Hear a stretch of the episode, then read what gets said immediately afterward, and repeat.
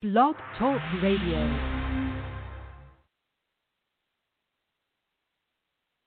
Ladies and gentlemen, let's get ready to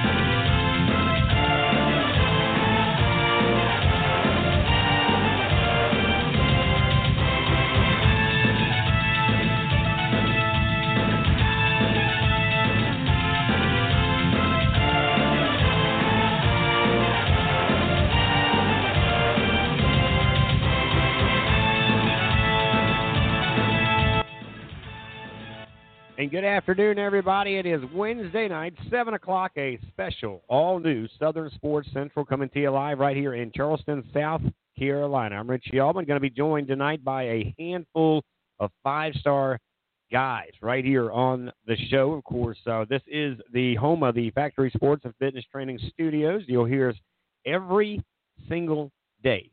You just have to go to our program schedule to find out which show is going to be aired at what time. And uh, let me tell you, it is without doubt one of the sexiest lineups you could have ever asked for. Because tonight we're going to do our thing here from 7 to 10. We're going to bring in a guy that has sat right here beside me for a good few years. And he and I put out a show like no other. That is, of course, Clemson Tom. Now, he'll be in here uh, live with me here in just moments. He is our special co host right here on the show tonight. Of course, uh, you know, I don't like to say special because I can tell you this is a show that he helped me along the way, build it, bring it, and uh, push me at times that, quite frankly, I needed it. And I can't thank him and his family enough for the time that they allowed him to do it and then the time he gave us here on the network. So Clemson Tom at any minute will jump in here at six, seven, about seven fifteen, seven ten, anytime now. Uh, he'll hang out with me until about seven thirty tonight. We'll talk a lot about sports and the college realm and how the Clemson Tigers are now going to host the Citadel. Shouldn't be much of a challenge for his Clemson Tigers. They're going to put out a lot more money than they will have to effort. But we'll talk about the game one against uh, Wake Forest and, uh, of course, the overall ACC view from Clemson Tom's view. Then at 7:30, we take the bus all the way over to well, Ben Moore, 24/7 Sports in the ATL. He'll jump in with us. We'll talk a lot about college football with that guy. And then we turn the page, and here comes the final two hours of Southern Sports Central high school style. 8:30, we take it over to the Whale Branch. We haven't been there before, but we're going to break into the school and virtually take a look around with two of their top guys. One of the class of 21, that is Richard Parker. He's a senior wide receiver, defensive back. And at 8-5, he'll be joined by his teammate, a junior, class of 22, Joseph Hicks. Will jump in here with us. He's an athlete all the way around. Then at 9 o'clock, we take it over to Greenville, the Spartanburg area, where Jed Blackwell, he works for the Spartanburg Herald Journal. He's one of the best in the business, but he does a phenomenal job in the upstate. We'll talk to him about all the teams in the upstate. And then I got another guest coming on at 9.30 and we may have a guest at eight o'clock. So you just want to hang out. I can't give you all the weapons that we're going to bring tonight, but one weapon, and I went big on this one. And when you go big, you got to go big with an intro. So I got to tell you, when I asked this guy to come in here, I said, "Man, come on for a little while. Let's let's talk a little football." Without doubt, my man said, "I'm in." So without further ado, I bring him in all the way from Orlando, Florida, the legendary Clemson Tom.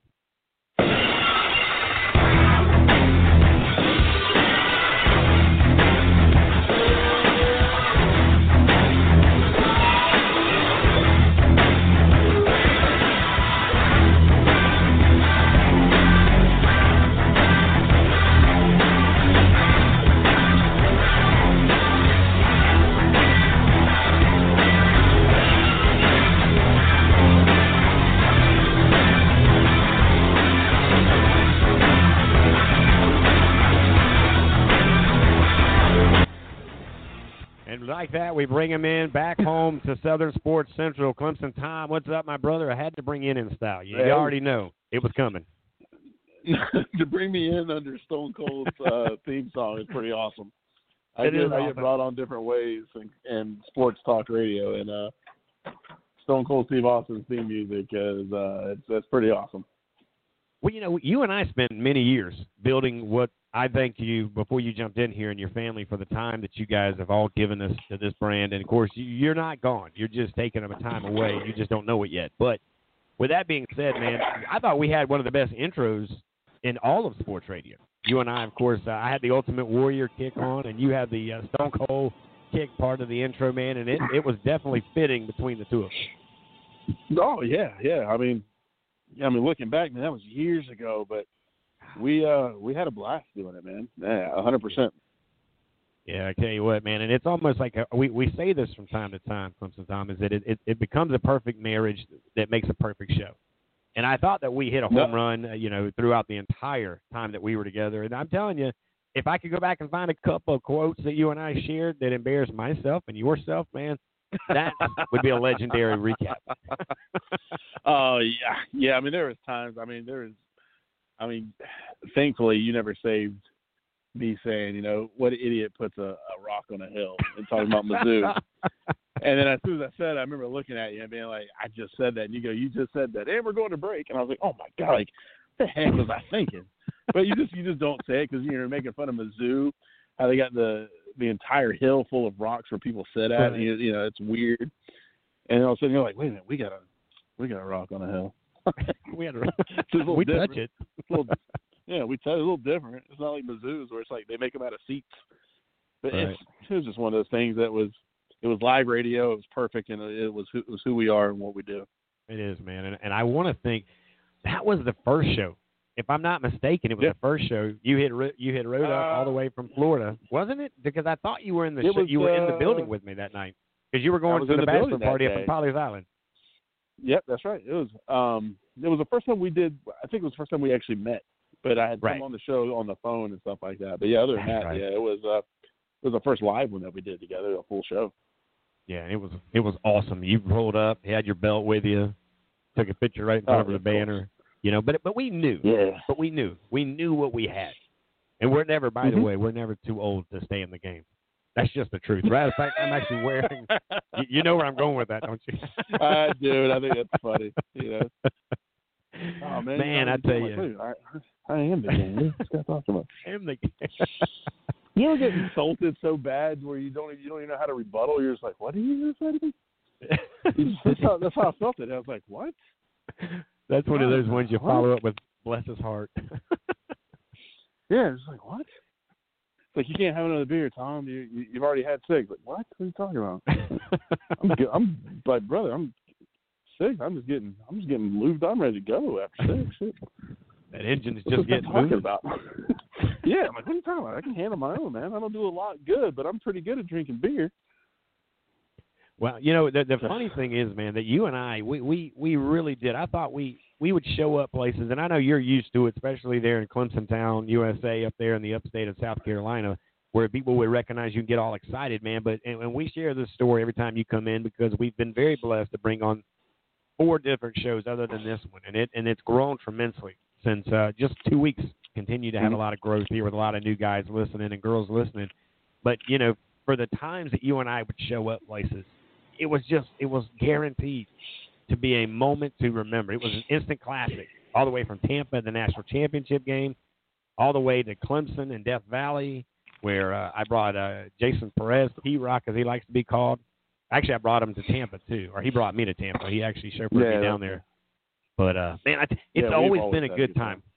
And then that was my fear, man, was that what are we gonna do if there's no college football? And of course, here you go, the ACC, the SEC, the well, the Big 12s. They're they're there. They're not playing, but I mean, whether they're playing, but they're getting beat by the Sun Belt. Yeah. But other than that, you know, at least the Big Ten's going to show up. Hopefully, they they won't get beat by the Sun Belt. But what what was your thoughts last weekend when you saw the ACC come out? Of course, Clemson handled business. I'm not surprised. It's Wake Forest. Sam Hartman. Yeah, their I quarterback mean, actually has a connection to the local about me.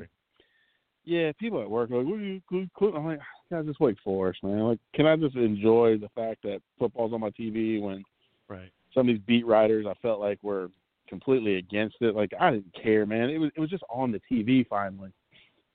Um, I thought we looked all right. I, I didn't think we looked as good as we should have.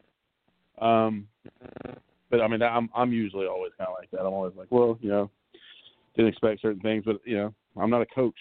You know, I I don't see the guys every day. And hindsight 2020, they probably didn't, they didn't show the whole playbook. Why would you? You Right. you should be able to show up and just just beat them. It's you know, you, on paper you've already you've already scored five touchdowns walking on the field. Um, All right. yeah, it was good. It was it was nice to have football on my TV. Um, I just can't wait till like everybody plays because when you when you look through the days, like okay, who's playing? Who's playing? They're like, all right, well, it's just this little school. It's Marshall. It's a.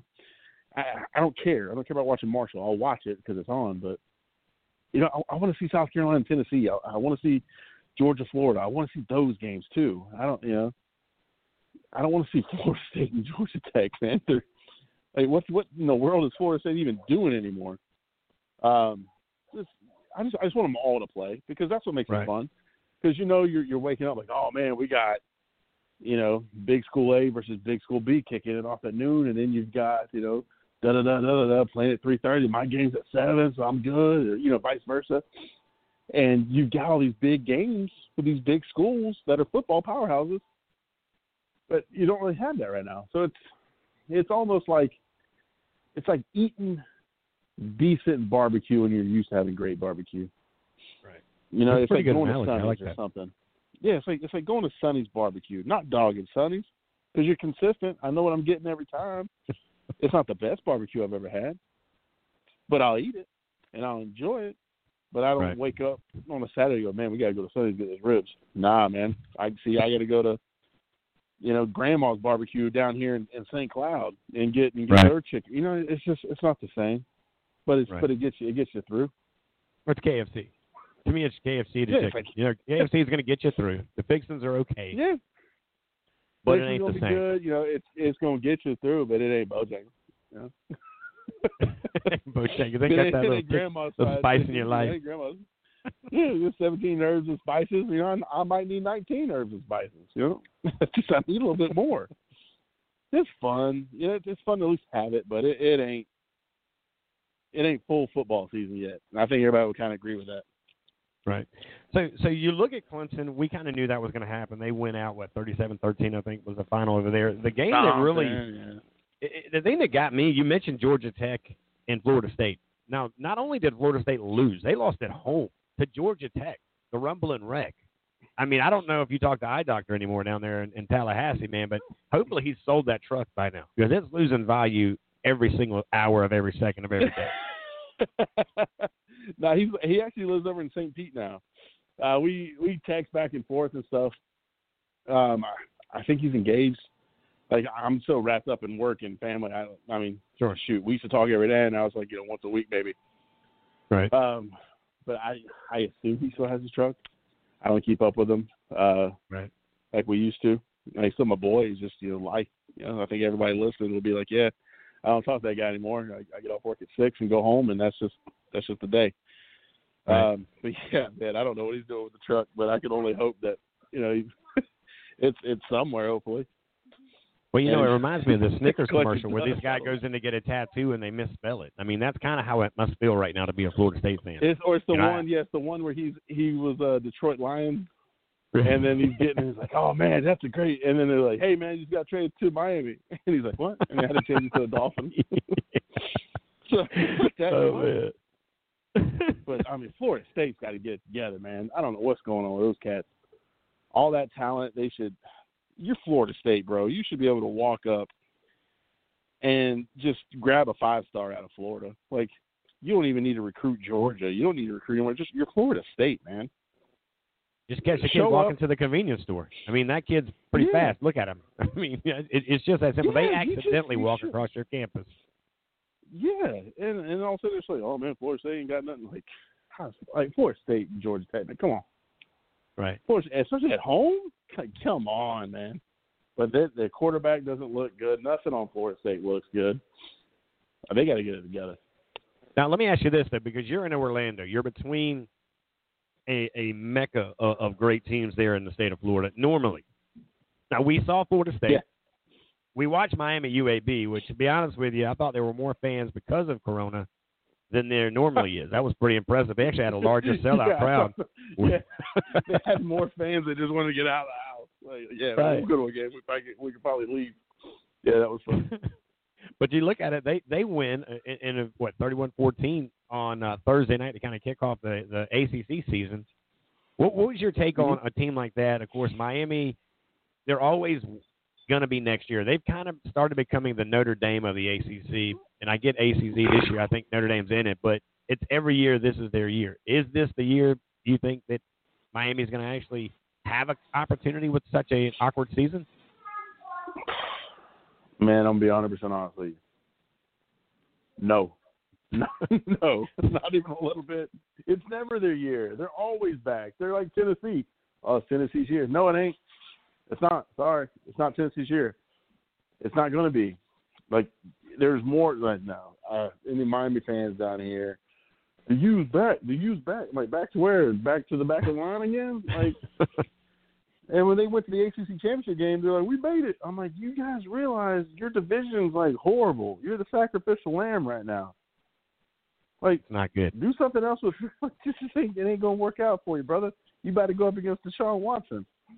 And then when we played down in Miami, I was at that I was at that game, sideline passes the whole nine. And um we just destroyed them. We put in our third string. Hmm. I mean, they're never gonna I mean, I'm not gonna say they're never not gonna be back, but I mean, it's kinda like my ex girlfriend. She ain't coming back for like a long time. And I'm not really anticipating her coming back. You know what I mean? It's just Well, that's a good thing. I'm, I'm, I'm sure. I'm sure right now that's a good thing. Which, by the way, congratulations. I know you got little man there who uh, waiting his turn to run the rock at Clemson, but uh, on the way comes another one. You're getting ready to have another Yes. down there. So congratulations to you and the missus. Thank you. Yeah, but child number two. Holy crap. Yeah. See what happens when you're not on the radio? You're down there making babies. You should have been on the radio. Told you. I'm, it was actually more fun. yeah, I get you. Um, Let me let, let me ask you about uh, you talk about having fun though, and, and and let me kind of go into the whole quarterback situation at Duke. There is a connection to Clemson Tigers. They played Yep. not awful against uh, Notre Dame. Of course, uh, a 27-13 win for Notre Dame. Is this a better Notre Dame team than we think it is, or this Duke team just is is not where they need to be? And even though they've got a new quarterback, it's going to take some time to get him used to the system. I think it was a little bit of both. I think a lot of it had to do with them not being able to practice fully. Uh, you could even just across the board in college football last week, you could see. I mean, shoot, even in NFL, nobody was really in sync. Uh, you could see shades of it. Timing was off just across the board. Um, I'm not sold on Notre Dame's quarterback. I've never been about the hype for him. I don't understand it. I he's I guess you get if you go to Notre Dame, you're like instantly, oh man, you know, he's probably be up for the Heisman. Like why? Because he's wearing gold on the helmet. Like no, Notre Dame gets their own hype. The quarterback's to get his own hype. I'm not sold on him. Uh, you could tell Duke's timing was off, especially with Chase Brice. Uh, it's I mean it's his first year there. How much could he practice? We don't know. You know the practice is always a little bit limited for those guys. But I, I, I do think that Duke's going to be a lot better than what people are going to give him credit for, for sure. Uh, Chase is a heck of a heck of a talent. He was one of the you know most highly, well maybe not the most highly, but he was highly touted coming out of high school. A bigger recruit than Duke is is, is used to getting. Um, but he could he could start almost anywhere, man. I mean he's he's he's extremely talented. Like he's probably he's probably going to get undrafted because he's never had a, a full shot, or he go late in the in the rounds. But I do think he could he could at least be a decent backup in the NFL, or he could be one of these these guys that you know set behind the Deshaun Watson, set behind the Trevor Lawrence, finally gets a shot at Duke, lights it up, and then you see him in the NFL. He's like, daggum, why didn't this kid start in college? Well, you know he was sitting behind Trevor Lawrence. Like you know, sorry for your luck, but you're not starting over Trevor, but you're actually good enough to play in the league. I mean, you you never really know until you give a guy a shot. And I'm not saying he's going to be an NFL starter, but we really don't know. And I, I think that's what uh, I'm, I'm rooting for the kid. I know all of Clemson is, so I'm interested to see exactly what he can do with the opportunities given for sure. Yeah, it's going to be an interesting season for, of course, uh, David Cutcliffe, the, uh, the the head coach over there with the Duke Blue Devils. Now, this weekend is, is interesting to me. as far as Notre Dame is concerned. By the way, they move up from number 10 now to number 7 in the top 25, and they will host South Florida. Jeff Scott, the new head coach down there, right near you as well. I'm sure you've got some new South Florida gear sitting in the house as well. So, what do you like No, in a game like no, this? I It's a 2:30 start. and, uh, Notre Dame, of course, uh, pretty big favorites here. Yeah, I'm not wearing any USF gear, man. I, I, I You're not don't- wearing it? I don't. I know, man. I don't. I can't get behind USF, man. I love Jeff. Uh, I haven't talked to Jeff in a long time. You could walk in my house right now. I'd like, dude, I'm taking you to dinner. I'm like, don't worry about it. He could give me some USF gear. I might wear it, but I'm not going to go out of my way. Will I cheer for him? Absolutely. Am I going to go to a game? Probably not. I in my younger days, Richie, you know me, man. In my younger days, I had I had a run in with some USF fans at a game. I wasn't wearing their shirt. Yeah, you know, I wasn't wearing their gear, and I, I will never forget the game. It was USF Cincinnati Thursday night. I'm there with my buddy. We got free tickets, like last minute tickets, man. I'm talking like games at eight o'clock. We got them at six. So we go to the game. Their fans were heckle. You would have thought that I was wearing something. You know, USF is the worst team in America in the student section. I was sitting like in the alumni section, like a random section, wearing my team's gear, and I was I was booed like crazy. And for some reason, I got that face to where people are coming at me. I'm like, guys, I don't. I'm I'm here because I got a free ticket. I'm not even cheering against you. I'm here to watch a game. Like I don't even care. And ever since then, man, I just can't get behind them. And I mean heckling, man. I had cats heckling me. Like you would have thought, like this is before YouTube days. You would have thought that I made a YouTube video about USF and then set in their section. Like that's how bad it was. Wow. Um, yeah, and it was just I was like, what in the world is wrong with y'all, man? Like I'm just I'm just here. And my buddy was wearing a Florida shirt. And I'm like, why are they coming at me, bro? Like I don't like he's like, Man, I don't know, man. It's, you, you got that face. I'm like, I guess so. so ever since then I don't man, I don't I don't cheer for USF or anything. I mean it's I don't know what they're doing. Like I still to this day it was like boggles me because it's like I'm I'm I'm just and they're like, Why are you wearing? it?" I'm like, I'm repping my team, man. Like you're USF, like chill. Like no one watches you except for you're on Thursday night eight o'clock right now. Like Yeah. let's let's whoa were your horses here, pal. I'm, I mean like bad, like it was like I said, you would have thought I had a YouTube video and posted it and then sat in their stands. Like I expected that during my YouTube days, but not just randomly because I got a ticket two hours before kickoff. Was it as bad as you going into Columbia? No. uh, no. Dude, if I go to Columbia on game day, like I'm gonna Oh like God. some somebody's gonna try. Like I'd have to go with like you with like some peeps, man. Like we'd have to like roll deep. Like I'd have Yeah. to have like my boys with me. Like yeah, I'd have to be like, yo, right, y'all, oh, we're about to walk in the stadium. I'm gonna put this jacket on. It's just like Put this the put this wig orange. yeah, but even then, Wear the man, sumo like, I'm, suit, I'm I'm legit not allowed to go. But You, I'm you, leg- you I'm break into the legitimately 803 area code, man, and everybody's alarm clock goes off. It is an amazing thing. I've never seen. Okay. It's I remember where you're going. Do you remember we were in Columbia and I I was jumping I jumped on the, the radio show uh with Lawton Swan, our, our buddy Lawton Swan does the Clemson Sports Talk Right. down there. And then uh Pastor Payne, Corey Miller, he had his radio show there and I was stopping in Columbia to see mom. Um we go to dinner, you know, and this is back in the heyday. I was like, you know, you guys are we're to be at you know whatever restaurant come by, let's hang out. Like I got your first round. You know, I was all these Clemson fans showed up. It was great meeting people, took pictures, and I was like, if you come and hang out with us, I'll buy you your first beer or your first Coke or you know whatever. And um, you know, people showed up. Had a good time. I go, I go home. I wake up the next day. I can't believe you did that, Tom. This is unbelievable. You, how do you represent Clemson this way?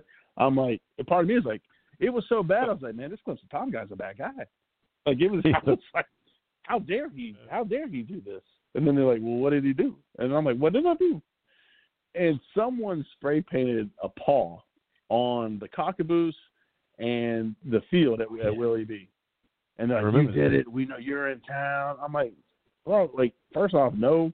Like I'll make my videos, I'll make my jokes, I'll make my prank calls, but I'm not vandalizing. Like I'm not going to jail Right. for for anybody, you know, for something or you know, you rob my house, I'm gonna knock you out. But um I'm like I'm not going to spray paint a paw on the field or, or vandalize cockaboos. Like you're not worth the time. You're not worth my effort. You're not worth the.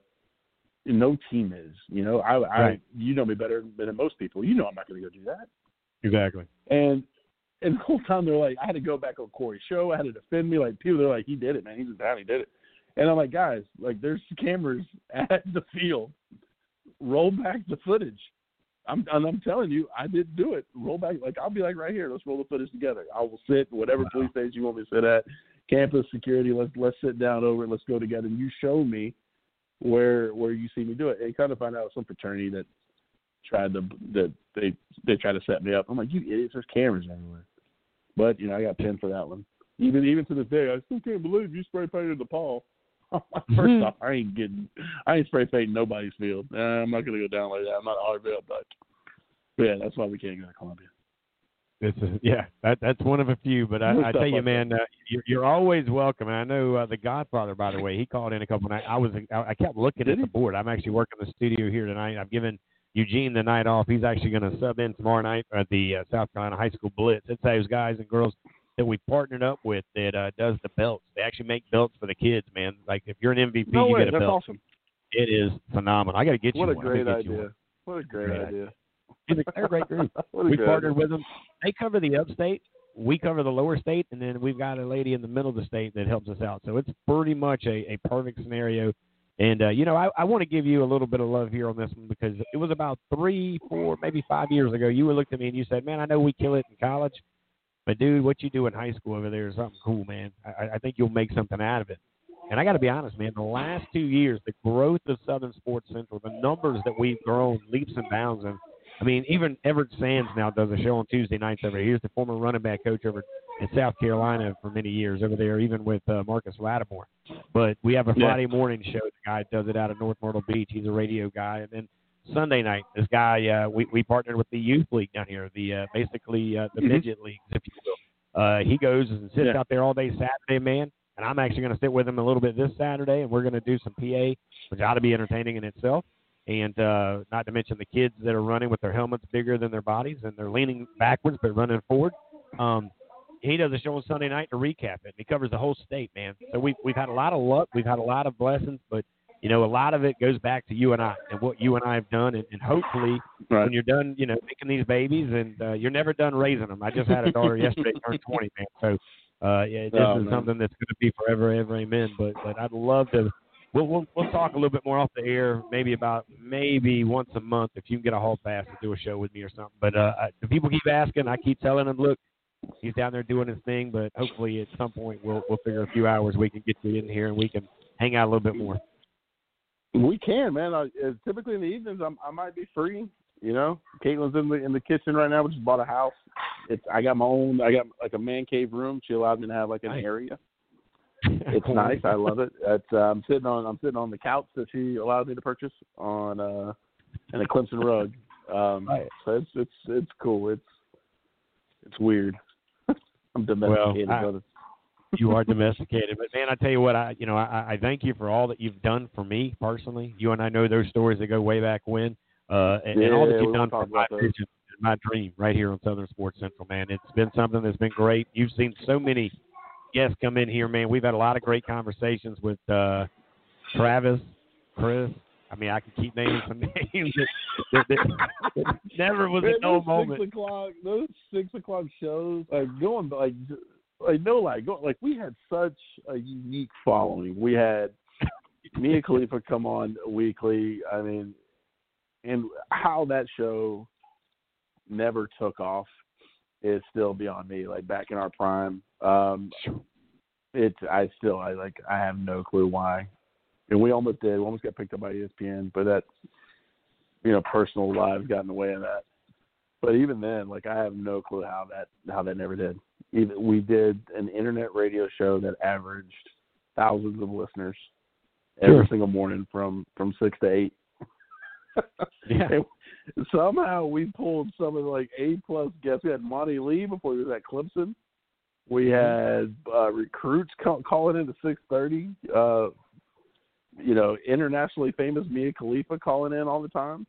Um, don't Google Mia Khalifa. If you don't know her, it's okay. Don't worry about it. If you do, make sure you're alone. Um, yeah, it was crazy, man. There was so so much from from that show that we had. It was it was it was like I guess it was uh, lightning in a bottle for what it was, and it was some of the best times, bro. To be honest with you. Well, I gotta be honest with you, man. I'm gonna put you in a headlock, but yeah, some that's memories, bro. That was Yeah, we did, man. But you know, those are the times, and, and and just like athletes, you know, you look back at those times and the growth and and the friendship and the conversations, and that's what we always said. If we can take the conversation of what we do on the phone and put it on the air, Oh yeah. it was it was there five was times I wish I wish we could go. I don't know how many times we would you would just call me like just to say what's up, and we would Yeah. just pop off for three hours. You know, and I was like, man, we should be live right now. This is like epic, right? And we and I remember even like, all right, let's write this down. Let's talk about it tomorrow morning. And then it wouldn't flow. It, that was that was what made it so special. Is Right. we were so off the cuff and could go in any direction, and it just it just made it it made it special. Well, we'll try to put it together, man. Eugene does a good job. He he's able to kind of keep up. He's he's kind of uh he's a special teams coach. If that tells you anything, special teams uh, players are kind of special in their own way. But Eugene does a great job here for us. He, uh, he I, I get him to run a good bit, and uh, in fact, he's filling in tomorrow night on the show. So uh, it gave me a chance to bring you back in. So you and I can have the conversation. I, I just would like to get you around a lot more, maybe once a week or, or whatever you can give us, man. I just uh, again, that, man. you know what, man? 2020, Corona, it's brought a lot of other crazy stuff out. Why not bring you out of retirement, right? Who knows, man? All right, buddy. Well, I'm going to go to break. When we come back, uh, we'll, we'll have another guest in here at Clemson time. But man, as always, appreciate it. Congratulations on the new member of your family. I see the cooking channel down there with the wife is uh, doing great, and I see Xander hitting golf Good. balls and uh, not getting run over by golf carts. That's right, buddy. You got to teach them young. He's either going to be a good track star or be a good golf star. It's up to him what he wants to do, right? Yeah. well, daddy, daddy was fast in track. So who knows? All right, brother. All right, man. God bless. Be safe, my man. Yeah, bye. All right, there you go, ladies and gentlemen. Clemson Tom dropping by for 30 minutes. Man, I tell you what, that dude right there, he and I, again, when you do this job, and there's so many great hosts and co-hosts and, and, and, and all of that, that, that at the end of the day, I got to be honest with you. It, it is a perfect scenario when you find that one guy, or, or and I've had actually Darniche Allen Jackson. She was in here with me for a while, and it was just a perfect conversation. Eugene and I getting that for him. You know, we, we getting that for him. Now, COVID 19's kind of gotten us doing more interviews and conversations, but that's okay. We, we've had to do what we had to do to get you guys, uh, you know, caught up on all the athletes and what they're doing during this downtime.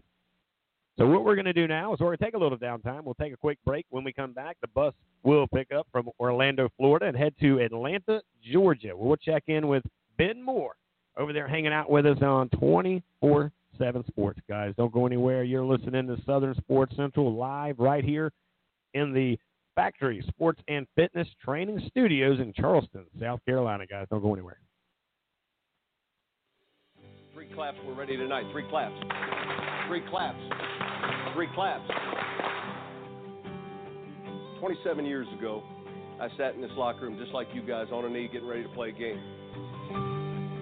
I walk down the locker room, it still smells the same. It takes you back real quick. One of the things that caught me was how fast 27 years goes by.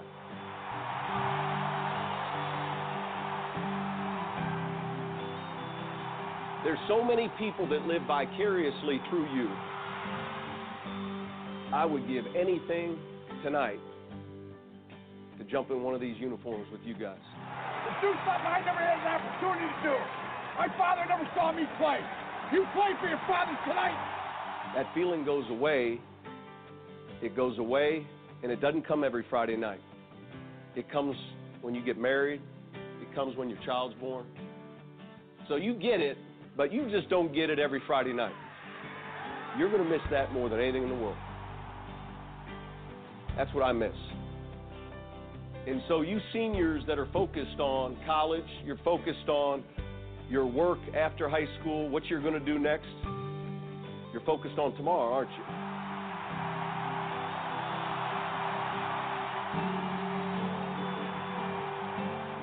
You've got plenty of time for tomorrow. But these tonights, They're going by fast. You focus on tonight. This is about you guys. This is about the guys in this room that care about each other, that know there's only so many more of these nights left. It's about you. They're a faceless opponent. They just happen to draw the short straw tonight. Now get your asses ready to play. Win on three. One, two, three. I feel that chill, smell that fresh cut grass. Welcome back, everybody. I'm Rich Allman here. One of the most, uh, one of my favorite intros to a song right there. Of course, uh, Kenny Chesney, "The Boys of Fall." I was going to play all of it, but it's a long song. But the intro, all is the intro, short and sweet. Now let's head over back to the, of course, Tent Farm Hotlines with Ben Moore from 24/7 Sports. Ben, man, I got to tell you, man, that intro to that song in itself is its own version, right? No, no doubt about it. Get you fired up. Although uh, don't care care who you are. You're ready, uh, ready for Friday night, and and, uh, and and get things started. Get the get the juices flowing for sure. You wonder how many coaches, Ben, are going to have that conversation more now than ever because of the factor of COVID 19, Corona, whatever you want to dialect or, or, or diagnose it with uh, what we're going through right now because tomorrow is 100% not guaranteed. We saw that in the spring sports. So even a scrimmage even a scrimmage, and you're seeing a lot of scrimmages happening here in the state of South Carolina because in Georgia, by the way, y'all are heading into week three, if I'm not mistaken, in most of your schools. Here, we're not even into week one yet. So that being said, you know, uh, you can imagine how many coaches are, are having that moment. Hey, play this down like it's your last down. I know we got four more games or whatever it is on the schedule, but this could be the final night. All it takes is a few situations, and we're having a different conversation. Yeah, no, no doubt about it. I, I think uh, ultimately – uh, you know, the, these these times are precious. You know, the uh, the, the games, the interactions, the practices, um, you know, everything like that. You, you talk to, to older folks like us and, and look back and trying to impress upon uh, these 16, 17, 18 year old kids and let them know, look, you know, it, it's not always the case. You know, it, like you mentioned, tomorrow's not promised. You don't. You know, who would have predicted a, a global pandemic basically when we started 2020? And a lot of folks looking uh, looking back and, and saying, hey, you know, I got a, I got a whole year ahead of me, or I got this this ahead of me and that ahead of me. Um, just just makes you value every single uh, every single day, and hopefully some folks uh, get gain some perspective. Now, Ben, one thing that I put out there earlier today, and I, I want to read this because I want to get it verbatim, and I want you to hear this because uh, for you guys who haven't had an opportunity, let me introduce you to a good friend of mine over in Atlanta, Georgia. His name is Ben Moore. He works for a company for you guys that play high school football. You might have heard of it, 24/7 Sports. Yeah, he's a recruiter guy. All right, he's the guy that looks at your film and connects it to whoever he needs to connect it to, and he also does uh, a lot of the one-on-one stuff with a school right there in Atlanta, by the way, and that's Georgia State. But it was a uh, it was something that I put out there on Facebook earlier today, and it had to do with parents. Because as much as we know that you guys are looking at all of the content of a uh, of a player, there's also the content of uh, well the parent and to me that's just as important as anything else because you can find great players anywhere right? But you got to find the parents that are five stars just as much as the players because you get both. It's a total package deal. So what i put on this ben was parents with athletes please read and then read again and then read one more time. It would be a shame if you were the deciding factor whether your athlete was not chosen for a scholarship. Be mindful of everything you do say, and that means on social media as well. They are definitely watching the whole package that they're recruiting. Kind of talk a little bit about that uh, post that I put up earlier today because I, I continue to see parents. It's as if they're saying, do as I say, not as I do. And yet we are in a very tough time for athletes to get recruited, and all these coaches are looking for one reason to go to the next guy. Yeah, there's there's no question about it. No, the NCAA uh, with the, within the last few hours has extended uh, their dead period basically and no on-campus visits till January 1st. Uh, that was that was kind of a uh, you know something that had been mentioned in the last few months, um, and, and so kids are not able to come onto campus. Uh, so the the targets uh, that these coaches have, you know, the the pool of, of where they're looking uh, is very very small. And you know, if there is something uh, that you know there there's some out, out there that maybe even or, or looking at you know potential radar uh, if there is baggage, which a lot of coaches kind of call it, uh, whether it's with the individual, uh, the kid basically you know doing things and saying things on social media, or, or parents. You know, I, I had uh, someone tell me years ago with uh, with Lonzo Ball. Of course, his famous uh, famous dad made it made a name for himself, uh, getting on ESPN and a variety of different things. And um, you know, it, he was well known in AAU circles and basketball circles, uh, knowing about hey, um, that that kid has a lot of baggage attached to him. So hey, he may have a talented son or multiple talented sons. In the case of LeVar Ball, uh, but is that a headache you want to deal with? Um, you know, we we know this isn't you know high school, this isn't you know uh, you know rec league, uh, you know, but there are times where parents are very vocal. Um, you know, we see that now certainly outlets like on social media and other places uh, where they're they're going to say and do what they want, even criticizing their their uh, you know their coaching staff and even the kids' schools um, where, where they're at now. So coaches are, are more uh, you know they they are paid to to know every single thing about the kids they're recruiting, um, and they, and they will drop flat out drop a kid off their board uh, if it, if the juice really isn't worth the squeeze there. So um, especially in this in this COVID environment time we're looking at when you're not having kids on campus, not taking visits, um, you know the, the due diligence is, is that much uh, lasered in, and you have you know especially the bigger schools are going to have entire dedicated to monitoring social media, monitoring um, you know parent social media, seeing what they're putting out there, uh, what kind of public message because that's the other side too. Is you're representing a university when you step foot on campus there, and uh, that's going to be donors, that's going to be alums. You know, you you have a, a huge uh, burden that these 18, 19 year old kids don't even know they're doing, uh, but things certainly they they do and say while they're on campus affects them. So the coaches really have to evaluate that risk. We're live right now with Ben Moore, 24 7 Sports, coming to us live all the way in Atlanta, Georgia, talking to him about all the ups and downs and all arounds of college football. Of course, uh, recruiting is always on the mind here on Southern Sports Central. It's always on the menu for sure. We will always cover it. But you mentioned COVID 19, and it is without doubt having a effect still currently with programs still having issues. You saw Georgia Southern, right? They actually had a, a very high record number of athletes that I guess tested or they were able to pull back off of the active roster. And then I just saw a tweet that you put out 57 seconds ago talking about the Raging Cajuns after winning a big football game last weekend. Is it this weekend? They now have uh, a handful of guys that uh, will not be traveling to Atlanta due maybe I guess an outbreak, if you would call it, there on campus, or at least with the football team. Yeah, it's tough, and it's uh, certainly we've seen it, you know, all across the country. You mentioned Georgia Southern; they were without 33 scholarship players this weekend. You only have 85 as an FBS program, so you're you're talking, uh, you know, major uh, ma- major issues there, uh, and not not all COVID related, but some were were behavior related. And a lot of folks that I've talked to down with that program uh, say it was behavior uh, that that you know was kind of outside the program, and we know um, and that could be something as simple as not following the rules or or going to places you shouldn't. Um, you know, I know these coaches want to keep these guys in bubbles as much as possible, with but with student bodies uh, still on campus, you have friends, you know, want to go want to go see girlfriends, players who want to go hang out with their friends, uh, doing things that way. So it's it's very very difficult. We've certainly seen some games canceled.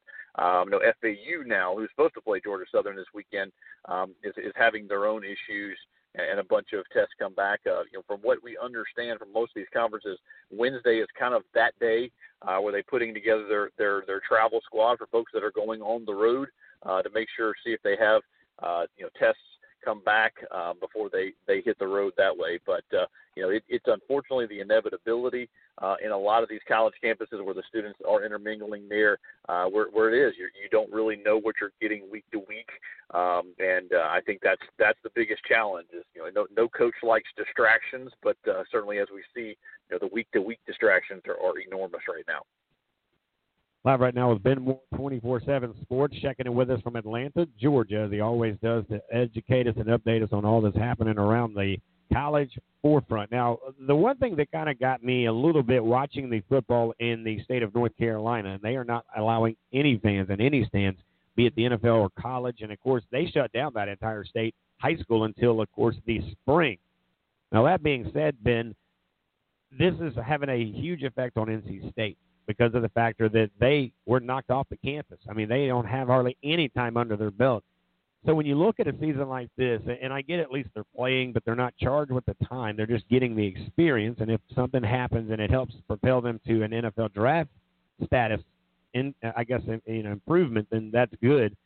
But when you look at it, you, you even see the Virginia uh, Virginia Tech game that's postponed. You know, your thoughts just alone in the ACC as they opened up in week one, but a lot of question marks. But it all stemmed around the lack of opportunity that they had, especially for those teams in the North Carolina part of that conference. Yeah, it's difficult, and certainly we've seen it from state to state vary so wildly. Um, you know, you've had uh, teams in the state of Georgia, teams in the state of Florida who've been practicing for weeks.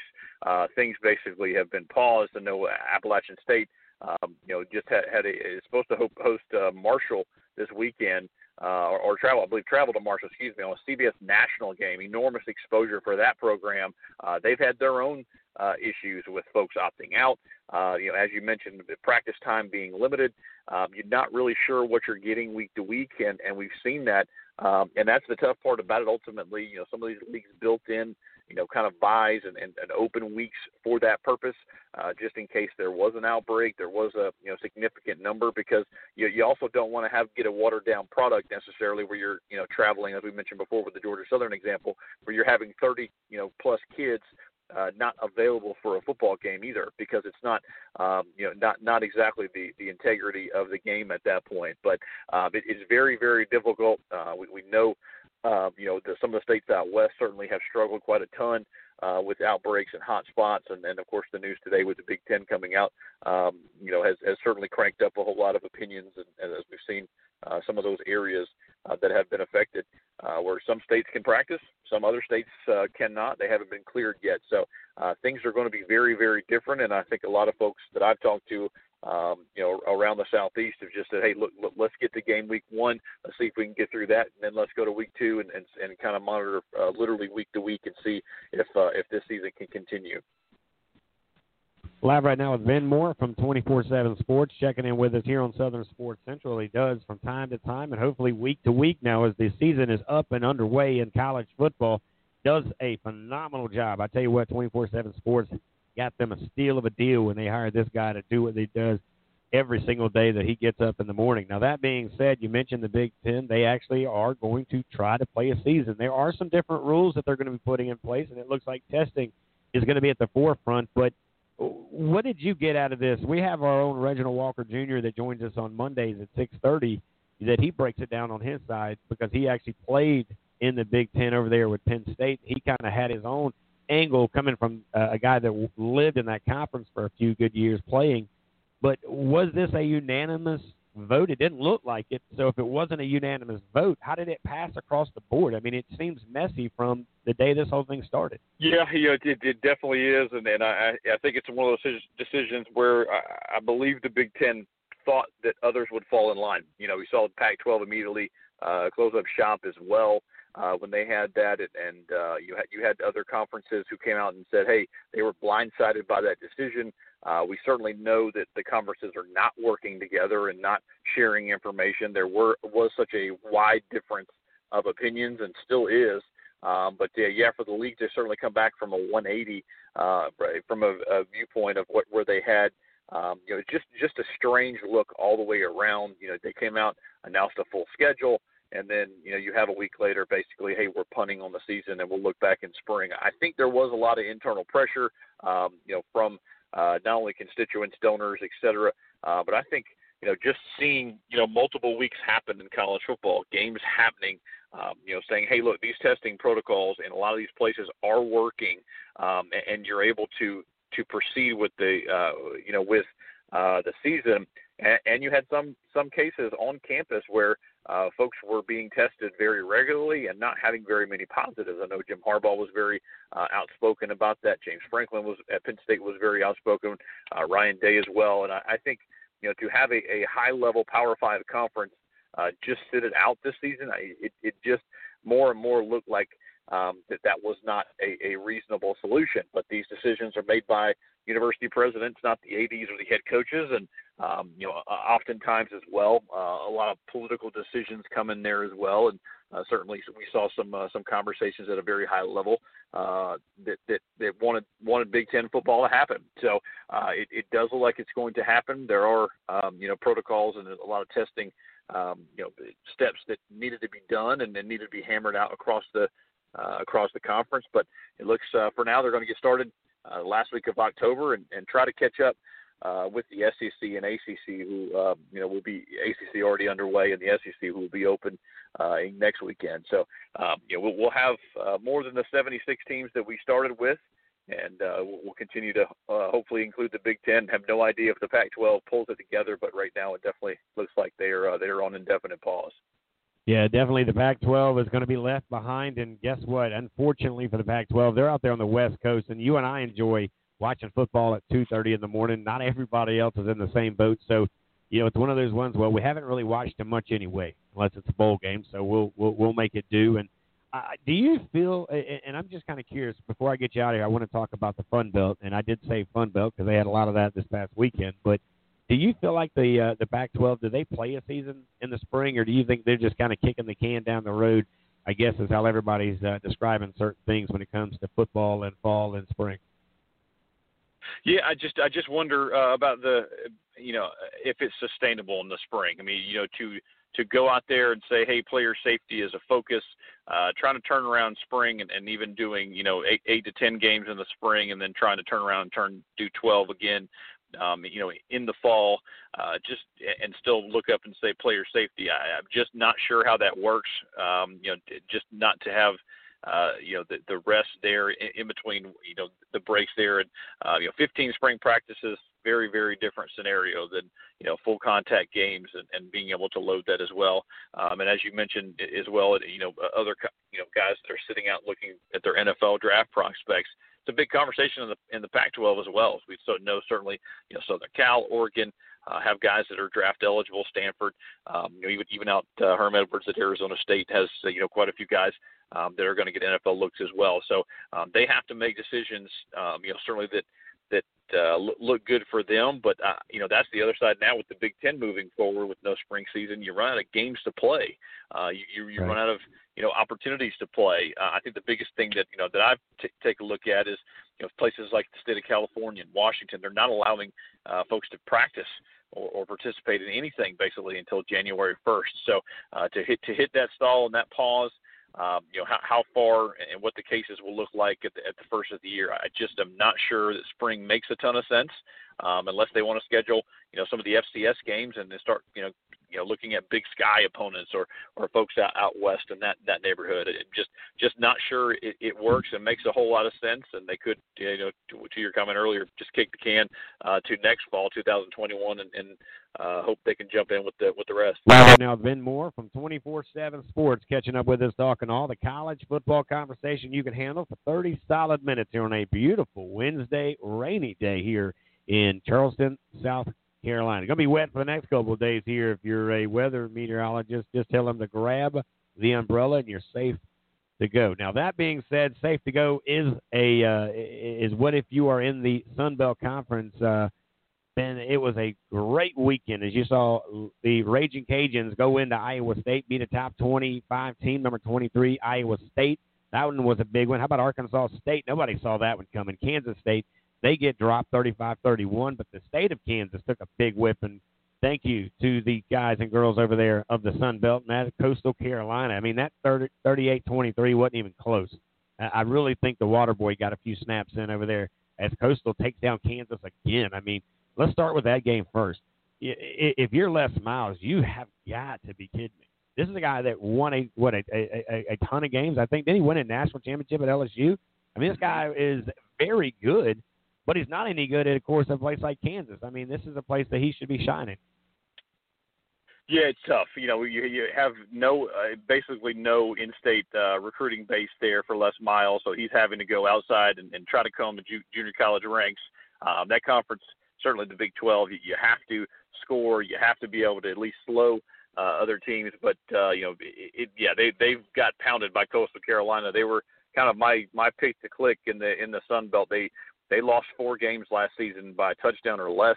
Uh, had so many returning starters on both sides of the ball, um, and and uh, you know Kansas wanted uh, basically to to move up and instead of traveling uh, to Conway, South Carolina, decided to bring the, the the Chanticleers out there one more time out to Lawrence, Kansas, and uh, that game got out of hurry in, in a quickly. It was 28 to zero, and as you mentioned, the the final score was not indicative of the game itself. Uh, just was a mauling, um, you know, there, and and uh, it's it's it's been interesting to see Kansas, you know, just really, really, you know, uh, and it's and they've they've struggled for years, quite honestly, in the Big 12 being one of the worst Power Five teams. And uh, you know, there's a lot of folks kind of quietly behind the scenes. But why would Les Miles go take that job, uh, knowing um, how difficult uh, it is to lift that that program to new heights? Of course, it being a basketball school first and, and football uh, second. It uh, you know, this is this is year two. You just wonder, look around, uh, what he's able to compile there. Uh, before it just you know he he walks away and said, look, this is just not going to work. The the the structure is not in place to to win in Lawrence, Kansas. Yeah, no doubt about that. And again, now they dropped to 0 and 1 over there in the Big 12, and it was anything but big in the Big 12 all weekend long. And anytime you lose three games to a, a, a conference, and I don't want to dog out the Sun Belt because they have earned the respect here on Southern Sports Central, but that shouldn't happen. I mean, that's just that's just the norm. That that shouldn't happen. That's why you brought those guys in is to get the win, right? I mean, you're going to learn sooner or later that's not Cinderella you're bringing in. That's a ball team that's used to winning, playing big games, and talking about teams that are getting up, getting ready for big games. That is a team that you covered, Georgia State. They didn't play last weekend, but boy, did they get to bring in a now nationally ranked Raging Cajun Louisiana. That's a 12 o'clock ESPN two game. I believe the Raging Cajuns might be favored in this one coming in. That doesn't mean anything to that guy over there that coaches you guys uh, over Georgia State, man. Yeah, no, no doubt about it. Coach Elliott's ready to get started. Uh, you know, first two weeks of the season basically were canceled uh, at Murray State as the opener. The FCS pretty much has uh, shut shut its doors with a, a few exceptions of programs. But uh, yeah, and when the SEC uh, conference only, they lost a road trip to Alabama. So this is week one uh, for the Panthers, even though it's uh, a few weeks in, and they they have uh, Louisiana Raging Cajuns coming in off a huge win um, there at Iowa State. Uh, you know, certainly a banner, you know, banner weekend as you mentioned for the Sun Belt itself. Uh, just you know, haymaker after haymaker landed. Um, you know, and it's this is nothing new for folks uh, like me who get to interact with folks who cover the league. Um, you know, Troy's won at LSU. Uh, you, you've had South Alabama beat Missouri. You've had, uh, you know, of course, Georgia State last year beating Tennessee. Uh, Appalachian State went and beat South Carolina and North Carolina in the same calendar year, same season within a few weeks of each other. Um, so the Sun Belt is dangerous. They definitely have uh, skill position players and athletes in that league. And uh, you know, I, I always say be, be wary of the noon start. Uh, you know, and, and it's 11 a.m. Uh, there locally. They there for Iowa State last weekend. Well, Louisiana gets the treat to come uh, travel on the road again, come to Atlanta for an 11 a.m. local start for them, and uh, going to be very, very interesting. As you mentioned a little bit earlier, uh, Louisiana will be out with, without a few players. Don't know who that is. Probably won't know till till kickoff. But uh, Georgia State's looking to uh, move move to the third straight opening season opening victory, and uh, to do it at home and under a limited crowd. I think they're going to have about 5,000 there, uh, just season ticket holders, students, and a very very few visiting uh, fans there at the uh, at, at George what, Center Parc Stadium, which used to be Centennial Olympic Park and Turner Field, of course, in the in the renovation. So should be a fun atmosphere uh, on Saturday. I'm just looking forward to getting it started, man. Seeing college football live and in person, and then uh, right down the street, you got Central Florida Georgia Tech uh, who were uh, certainly Cinderella on on week uh, week one there as well, going into Tallahassee and knocking off the Noles. So I uh, got two two top 25 teams in town. Uh, both Atlanta programs are, are underdogs in their games, but as you mentioned, uh, you never know week to week uh, what the underdog's going to jump up and, and bite you. So looking forward to uh, to a fun Saturday. Should be a good time. And again, Coastal has now been moved because Campbell comes into Conway to play over there at Coastal Carolina. That's a 7:30 ESPN game. How about that? You got ESPN covering the Campbell Coastal game. You just gave a little bit of love there, of course, to the Florida Atlantic Georgia Southern. That's an ESPN game. And uh, I know CBS is picking up that Appalachian State Marshall game. Let me ask you real quick. Team 1 0, they're known for doing things that they're doing, but Marshall, we are Marshall, they are Marshall, and they are going to be ready for a team like App State. What is your thought on that? That that that game right there with App State bringing in uh, as much manpower as you've seen in a while. Yeah, two two brands. You know that certainly we've we've seen uh, in the last few years, and you know the, the Appalachian State certainly the um, the top of the Sun Belt has been the gold standard. Uh, won won 10 games, 10 games plus basically each of the last few years. Uh, you know, turned turned FBS in, in uh, I believe 2015, and just came in and dominated the Sun Belt since. Uh, recruiting all over the southeast, coming into Georgia, grabbing kids in Metro Atlanta, and really uh, winning at a high level. And uh, just impressive. You know, they've they've turned coaches over. You've had you know, certainly Coach Satterfield has moved on to Louisville. Um, you know, you, you've had Eli Drinkwitz go up to Missouri. Now they have Shawn Clark, who is a homegrown guy, uh, guy that uh, came up through Appalachian State. So uh, he's going to go and have a, have a tough task on his on his hands with Doc Holliday there in Marshall. We know uh, they've got some guys as well. They had a huge Week One win. Uh, I watched about up until about halftime of that game, and uh, they were just running away, uh, looking looking great um, with a uh, I believe a true freshman quarterback. So uh, will be fun to watch and, and seeing that uh, you know what what you know what the result is in that game. But a, a primetime opportunity on CBS, uh, and I think the nation o- overall is, is getting a taste of the Sun Belt while uh, the SEC kind of sits, sits and gets gets prepared. So huge opportunity for all these Group of Five schools to get the exposure that they quite honestly would never get uh, wouldn't be on primetime ESPN or ESPN2 or CBS uh, nationally. So uh, hopefully these uh, these programs can take advantage of it, play well, and, uh, and and certainly can build for the future. Well, as always, Ben Moore, 24-7 Sports, joined us here now live. Ben, we greatly appreciate all that you bring to the table. How do they find you? How do they keep up with you, buddy? Absolutely, yeah. Come find me on on social media channels. Ben Moore at 24-7, um, and uh, we're looking forward to a to a great weekend, man. It's uh, it's great to talk football with you as always, and uh, looking forward to a to a big week and as more and more uh, programs play their first game, and, and a few that have played a couple. So, uh, looking forward to uh, to continuing to rock and roll, and uh, just uh, hope you and your listeners uh, enjoy the enjoy the football this weekend. It starts starts tomorrow night.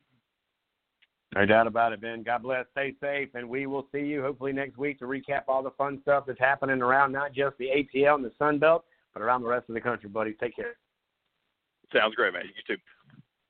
All right, guys. Okay, let's go to break. We're up against it. We're going to take a couple minutes here, get a few things ironed out here on the network. Coming up next, guess who is going to join me here on Southern Sports Central? The professor. Oh, that guy. He starts his own show last Sunday. He deserves to be on show Wednesday. And, of course, you can find him live right here on Southern Sports Central on the network on Sunday nights from 6 to 9 at the, of course, the SC Sunday Showcase Sports Show with the professor, Clinton Robinson Sr., guys. Let's take a quick break. We come back, we'll get him. We'll get a lot more going on as you're listening to Southern Sports Central here live on Southern Sports Central, the network. Don't go anywhere, guys. More right after this.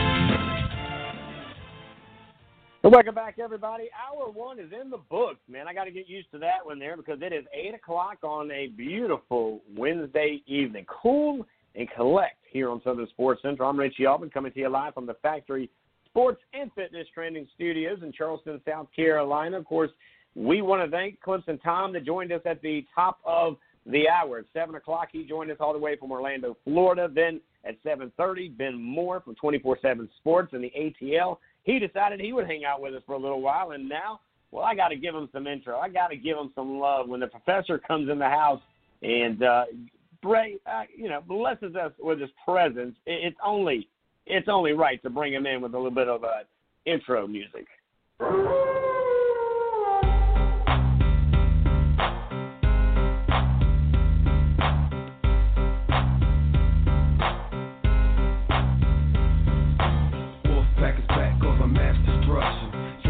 The bad boys of wrestling. Just in competition, win the war that they miss. Hello? Not no mercy. See the ring, start the street. If you don't know, you better find out. And we're live right now with the man, the myth, and a legend of his own. Right there, of course, you can hear him on Sunday nights right here on Southern Sports Central, the network. He carries the SC Sunday Showcase. That's the professor, Clinton Robinson Sr., my brother from another mother. What's the word on a beautiful Wednesday night, my man? What's up?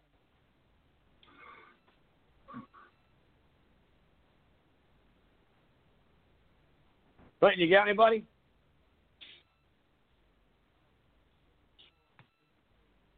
Got to catch Hello. up Clinton Robinson Sr. Clinton, are you there, buddy? He may have his microphone bleep there. We'll uh, try to catch in with him here in just a few. Uh, always a good time to catch up with him. Again, there are so many great shows. There are so many great shows that you can hear live uh, on the network. Of course, as uh, we're uh, always excited to uh, bring it to you live here on Southern Sports Central. Of last night, Everett Sands, I thought, did a great job uh, putting it all together for us here on uh, the West Foundation Sports Show. He had on an opera singer, a current NFL football player. He also had on uh, a partner of his. They own a few Zaxby's, I believe, up in Columbia. I believe that's where it's at. He also had on some uh, young ladies that were talking about scholarships, and it's not just for those athletes. So that's the thing on this show. You're always going to get educated. You're always going to be entertained, and I can promise you, it, it, it's something that you will be uh, glad that you uh, had the opportunity to join and be a part of. Let's see if we can get in here with Clinton Robinson Sr. He is, of course, a host on a Sunday night show. Clinton, you got us, buddy? Hey, there you go. There we go. We're going to put it together go. there, my man. Now it's live, and now we got you, me, for the next 20 to 25 minutes, brother. I was giving you some love, and and nobody, I don't, they couldn't hear you, but uh, of course you run the South Carolina Sunday Showcase, known also as the SC Sunday Showcase over here on the network on Sunday nights from six to nine, where of course uh, That's you right. do your thing in big ways. And I got to tell you, man, Sunday night for your debut, man, you slapped that thing across the fence or threw a touchdown from the other side of the end zone. I appreciate it, man. I appreciate the opportunity and everything and all the love you guys have shown so far. It's been excellent. It's been a heck of a ride. Now, of course, uh, you bring in with you uh, a, a great group of guys and girls. I'm not sure if you got a few ladies that do what you do at Voice Sports, man. Tell us a little bit about the the, the whole nucleus of, uh, of of the big man up there in Maryland that does his live stuff on Facebook to what you do here in the Carolinas, specifically in South Carolina. That's right. Well, Voice Sports is um, viewing our youth consistently everywhere.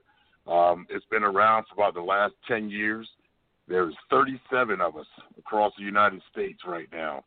Um, South Carolina, we just happened to uh, bump into each other uh, via Facebook, talking to a mutual friend, and um, it, it just it kind of got blessed from there. Um, getting with uh, Mr. Matthews up there, Wayne Matthews, up in Maryland, he gave me a call. He ran down some things to me. I have called a few games before and was doing voiceovers for uh, Facebook promos at the time. When he called me up and said, "Hey, I got a great opportunity for you. Uh, what do you think about youth sports down there?"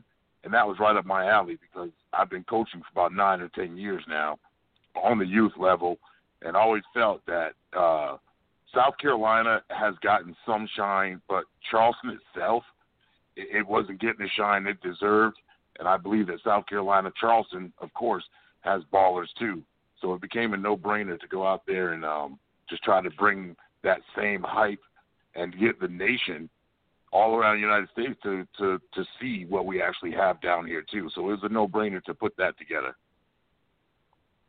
We're live right now with a guy that is part of the family here on Southern Sports Central, the network. That is, of course, as he does his own show on Sunday nights right here on the network at Sunday six to nine. You can find him and the SC Sunday Showcase airing for three solid hours, recapping all of the South Carolina Youth Football Association action from the day before. Now, I know this weekend you and I are going to actually team up and we're going to head out over to uh, North Charleston. We'll talk about that there in, in just a little bit. But, man, you know, you've got that voice, by the way, and I got to give you credit where credit's due. That's very distinct, and, and it's one that, of course, catches your ear as you're maybe walking down the aisle over at the local grocery store. But definitely listening to what you did on Sunday night, I thought to myself, man, I tell you, if God didn't show me some love, He sure did. But in the day you and I were able to cross paths, and of course finding out that we're actually going to get to know each other a little bit more, other than here on this show, we're actually going to be doing Friday night football together. That's right. That's right. That was definitely a blessing. I think um I can't even remember how we got together. I remember getting a phone call from Dale Springs and uh him telling me that, hey, you ever interested in announcing? I said, of course. You know, that's, that's kind of one of the things I would that was always my passion. Uh, he knew about the voice sports. It was getting over Facebook. It was getting a lot of love all over uh, with doing voice sports. And I had just started voice sports probably about three months ago. And it just happened to a whirlwind to get all over the media, social media. Um, and I'm guessing that he showed a few people at Fort Dorchester the videos and whatnot, and it was uh, it was all straight uphill up uh, downhill, excuse me, downhill from there. Because then I bumped into a, a Richie Altman, who gave me a phone call, reached out to me with like no hesitation. Uh, that was definitely a blessing. Having those conversations and getting to know one another and getting a feel for one another was uh, was a great was a great outlook. Um, you just can't just throw us in the booth together and say, "Hey, you two get along." It wasn't even like that. You reached out, uh, Right. He even showed up at one of my sh- one of my events, and it was hey, it, we we clicked on since there. So now we could be the NWO NWO sports radio now. No doubt, man. And I tell you what, I'm looking forward to to getting over there uh, this weekend. If you guys want to run into Voice Sports and Southern Sports Central together as one, which anywhere this man right here goes, he wears multiple flags uh, on the uh, on the air, no matter where he's at. He's almost becoming a NASCAR driver. He's going to have to start selling sponsorship on the jumpsuit. But you know, he does an incredible job, and the kids know him, they love him, and, and- that was again a no-brainer uh, to bring him into our family. And not only do we get him, we get Wayne up there in Maryland, and I look forward to having him on the show hopefully real soon. I know we uh, will jump on with you from time to time on Sunday nights, but you know uh, wh- when you get into that, and now you have multiple outlooks. And by the way, I, I got him to jump on the world of uh, Twitter uh, just last week, Mhm. so he's growing right in front of our eyes, man. Uh, what, what's it been like uh, to, to know that you've got so many different avenues, be it social media, be it here on the radio, be it there on, on the Facebook lives that you guys do over at Voice Sports, you know, uh, to be able to help, like you say, and that's what we do here on Southern Sports Central is promote the kids. We do it for the kids, and that's why we have decided to take our businesses and make them together as one. That's right. I think the the key word you said it was a no brainer. Um, it was a little overwhelming at first because it was something that I hadn't, you know, I thought about but really never dove into head first. Um, with with speaking with you, Wayne, uh, Sean Bennett, that's another voice sports reporter. You guys are are really inspiring. You don't give a push, you give words of encouragement and things like that. So it made it a lot easier to be able to sit down and think about the conversations that we've had and you know just think to myself well listen if this is what you love to do it's kind of easier to speak about it right? First you learn something then you can speak on it and then before you know it you're just giving out what you already do. In youth football that's just one of the things i do. From coaching to now talking about it it's just like me and you just kicking back talking sports. It just makes it a lot easier. Now just give out the information to everybody yeah, and I think that's the thing. We give you a platform here to go on top of the platform that you got with Wayne and those guys at Voice Sports, and, and you do an incredible job. And now here we go, kind of segue a little bit to you and I on Friday nights, and uh, that was uh, the kick too, man. We actually spent a good bit of Saturday together over at the media days over at Fort Dorchester, where of course uh, the professor, myself, and Eddie Tilley will be the three-headed monster, bringing you Friday Night Lights over with the Fort, and that will be as advertised. And not only can you hear us, you can watch it. How dangerous is that to see these three mugs on your TV screen uh, coming to you at seven o'clock is the airtime and seven thirty is the kickoff. And there's actually something else. I don't know whether or not you heard, but there's a billboard with us three coming up soon. Two billboards over in North Charleston that you and I and Eddie will be on top of. Uh, the world looking down on North Charleston. How's that going to be? Have you heard about that yet? Actually, no, I haven't, and I it, it's it's I, I think it's a it's a blessing. At the end of the day, I know we we laugh about it, we joke about it. You and I always have those conversations. Um, but at the end of the day, it, it's it's just truly a blessing to be able to do this type of thing. Uh, bringing this to Fort Dorchester, I believe we're one of the first to bring the live commentating on the sideline in this area. I know for a fact because I've never seen it, or you know, games being shown live. So I'm just really excited to be down there on the sidelines. Now, Clinton, when you look at this thing, and what's one of the things, you know, because you've done a lot of different things. I know you've coached a ton. You've had a lot of success on the sideline as a coach, but now you're going to be on the sideline as a reporter, a guy that's going to be able to have to feel off of a, a coach like Coach LaPrad, who has been around a long time. He's one of the icons and legends here in the state of South Carolina. Not only is he head football coach, he's also the athletic director. What's one of the things that you're most excited about when it comes to your new job on Friday nights for the next four hours, as each Friday night is going to bring you a new team and uh, a new opportunity? I think just the learning, just the learning, being down there and feeling the excitement. Um, if you ever, and I'm pretty sure you have, seen Fort Dorchester football players enter the field, that is itself electrifying. Um, the way they come out, the way they come off the bus, the way the bus is rocking, they come down underneath the tunnel. I just think it's electrifying. I've seen it plenty of times via Facebook and on TV and all that stuff, but now I get to be down there live in action. Um, I was I was fortunate enough to work with uh, Coach LaPrad or under him at River Oaks Middle School a couple years ago. So I, I kind of I don't know him that well as far as him being a general on the field, but I think it's going to be I think it's going to be uh, it's like me looking up to a superstar, being over there on the sidelines and watching him work. And I hope I don't forget what I'm supposed to be doing because I'm, I'm too busy watching him and how he maneuvers. yeah, that's the thing, and I, and I had a blessing, an opportunity. Uh, Clinton to work with uh, many coaches in my time of doing this, and I started the same spot that you actually going to be down there on the sideline, and it's one of the very important roles on a Friday night because you're the first guy to speak to the coach. You're talking to him at halftime, so hopefully things are going right, and then you're the final conversation that uh, that we get from the head coach as he walks off the field with uh, Miss Beth, his wife, and uh, heads out to the car to go back home. But you know, knowing when to ask him, what to ask him, and and, and to have that that one or two question that kind of segues a, a, a probably about a 45 second to a minute and a half that you're going to get with him. Right, right. I think this uh, that is probably one of the most um, not really difficult things, but it's just one of those things that you, you want to make sure you ask the right questions. You want to make sure that you're going about it the right way, professionalism, uh, and like you said, you, we hope it goes it's going the right way because if not, I'm pretty sure we know uh, Coach LaPrad.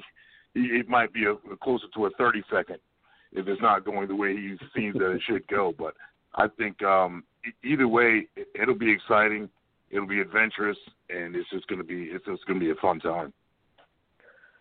We're live right now with one of our own family members. That is the Professor Clinton Robinson Sr. He's also the host of his own show on Sunday nights right here on Southern Sports Central, the network, as he comes at you at uh, 6 to 9 on the SC Sunday Showcase. He is recapping all the action from the day before, of course, with the South Carolina Youth Football Association, as we will be actually on Saturday afternoon and into the evening, we'll be down at Danny Jones. Now, Danny Jones has been around a long time. They've put out a ton of talent, and I mean a ton. One of those guys, of course, uh, has been on the show that played for the Gamecocks, went in to playing, of course, uh, for uh, multiple teams in the NFL, and that is Jarrell King. Now, you remember Mr. King joined us here uh, a couple of different times, but they put out much more than just Jarrell. There's been so many big names that have come through that big time program that's as old as some would say possibly the history of Summerville and the high school and the success that they've had. So when we go there on Saturday night, what do we expect? And uh,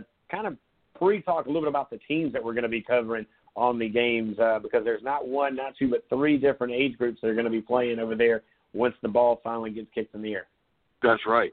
Uh, the two teams that's going to be playing for the uh, Saturday Night Lights is going to be the North Charleston Raiders versus the Summerville Swamp Fox. Now, as you know, last week we just saw the Summerville Swamp Fox, so hey, they get game of the week two times, two times in a row. So that's kind of exciting. Um, I did see them play, very disciplined team, led by Gary Birdsong over there. Uh, they have they have their stuff together. It's a young, talented team and they're smash mouth. Now they're going against the NC Raiders, which Coach Anton, the AD over there, he he is always competitive. No matter what happens, he doesn't break his stride. He can probably get in there and run. And I've talked to him multiple times, four or five plays, and he will run those same four or five until you stop it. And I know it sounds intermediate, it sounds just elementary, but it's football. If it's working, right? If, it, if it's not broke, don't fix it. So I think Saturday is going to be a really exciting game. So much so that usually the rotation goes 8U, 10U, then 12U. Well, they changed it up this week. This week it goes 8U, 12U, and 10U. And that's because North Charleston Raiders are actually ranked number one in the state. So that's going to be real interesting and real exciting for us to get up there and see the number one team. Let's see if, if, if what everybody's saying is true, because a lot of times I just saw them in, in preseason uh, in a couple of showcases, and they, they are the real deal. But does that follow over into the regular season? And hopefully they pull that win over the Swamp Fox, or hey, you never know. It could be the upset of a very, very long season this early make a very long season if the Swamp Fox come in there and take it over. Yeah, no doubt about it. Of course, you can find myself and that man right there, the professor, of course, with uh, Voice Sports, as well as Southern Sport Central and his show. That is the SC Sunday Showcase. We'll all be in attendance on a beautiful, hopefully dry Saturday evening down there in North Charleston and Danny Jones. There is a small fee to get in. We ask that you bring your mask. We ask that you really show respect to the rules and regulations in the stadium that you visit. Now, that also contains you guys on Friday nights, Thursday nights, or any time that you're in a stadium. And it's like going to somebody else's house. When you're at their house, you follow their rules and you pay the respect that's supposed to be given to that individual, uh, I would say, event that you're attending. Because I'm telling you, if this thing is not handled correctly, it will have an effect in the wrong direction. So, right now, we're moving forward. We're playing games, we're having fun, and well, we're making memories. But if you don't do what you're supposed to do, it's going to be a different conversation on this radio show the day after that. So that being said, of course, uh, Professor, we greatly appreciate you, man. We're glad to have you part of the family. I'm looking forward to kicking it with you on Friday nights and hanging out with you this Saturday. And of course, I know Saturday early. I haven't heard the cancellation of this yet over at Ashley Ridge. If you're in the Low Country, you can check out a jamboree between the B teams and the JV squads, I believe, in Dorchester County. So you can check out Summerville, Ooh. Ashley Ridge, and Fort Dorchester. So if you don't have anything to do on Saturday morning, I suggest you get up and head over that way. Now here's another kicker for you. Friday night, the Berkeley Jamboree is happening. So you need to get the information on that because I know there's a ton of Berkeley County schools, along with Coach Scott Durham, that's a big time supporter here on our show.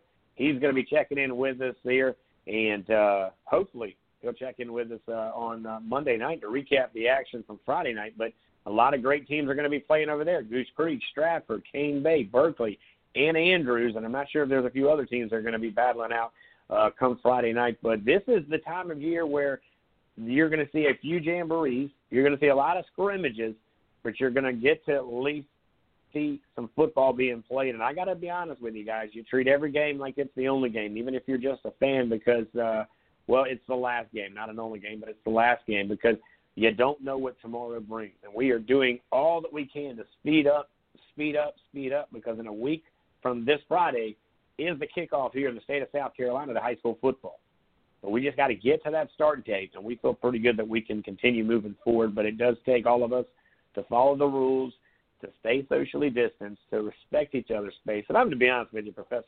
Man, we've been up in too many people's faces for way too long, anyways. Man, we needed to be backing up anyway. So this is just a chance to reset. Yeah, I, I think you're definitely right. I think giving respect to these high schools and these players and what these guys want to accomplish, um, I kind of look more towards the seniors. You know, we know what it's like to have your senior year and want to go out there and go all out and be able to show what you have, show your talent off one last time if that's what it's going to be. So I totally agree with you about giving these high schools and these programs the respect that they deserve.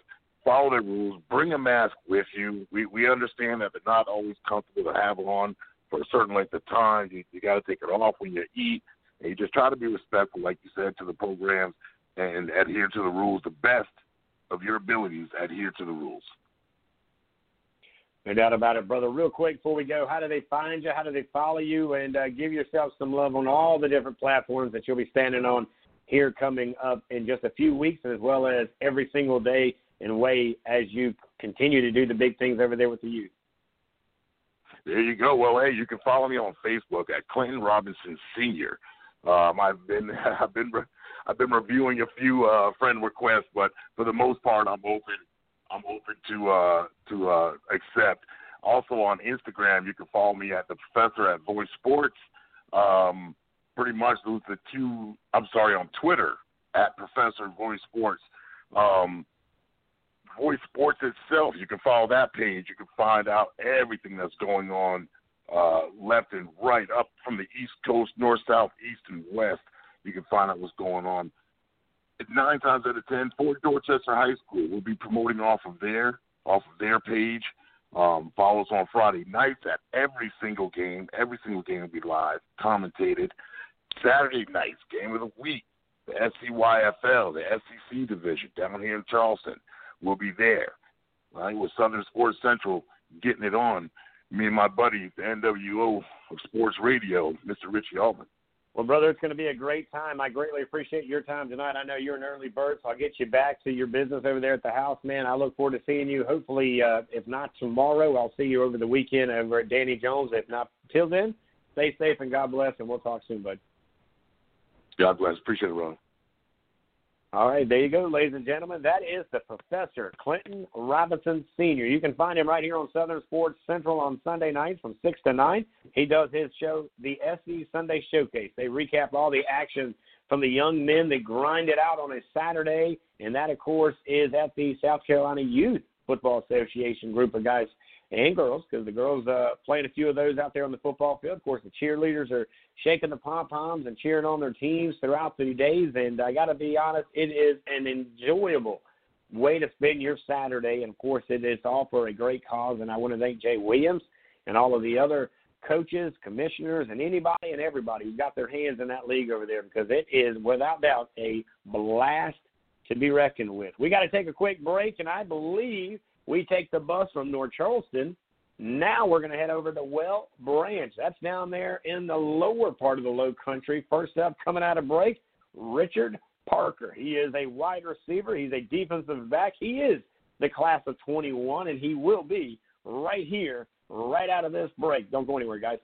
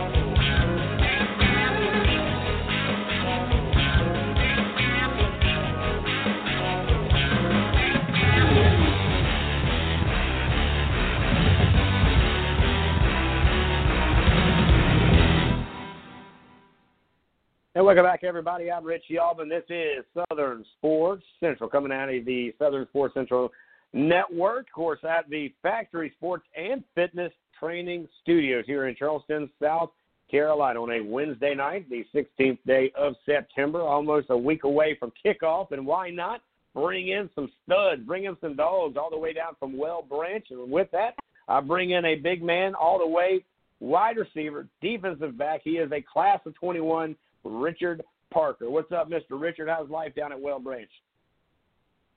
Um, it's good. It's it's good. It's, it's Now nice time.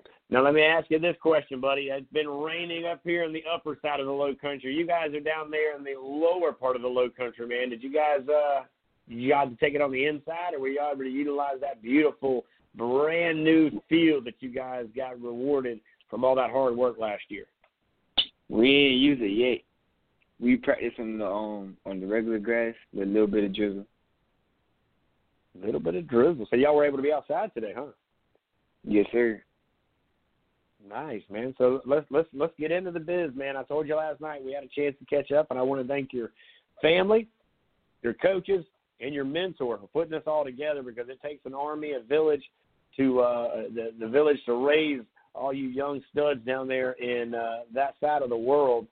That being said, uh, check in with me, man. Let me know the height, the weight.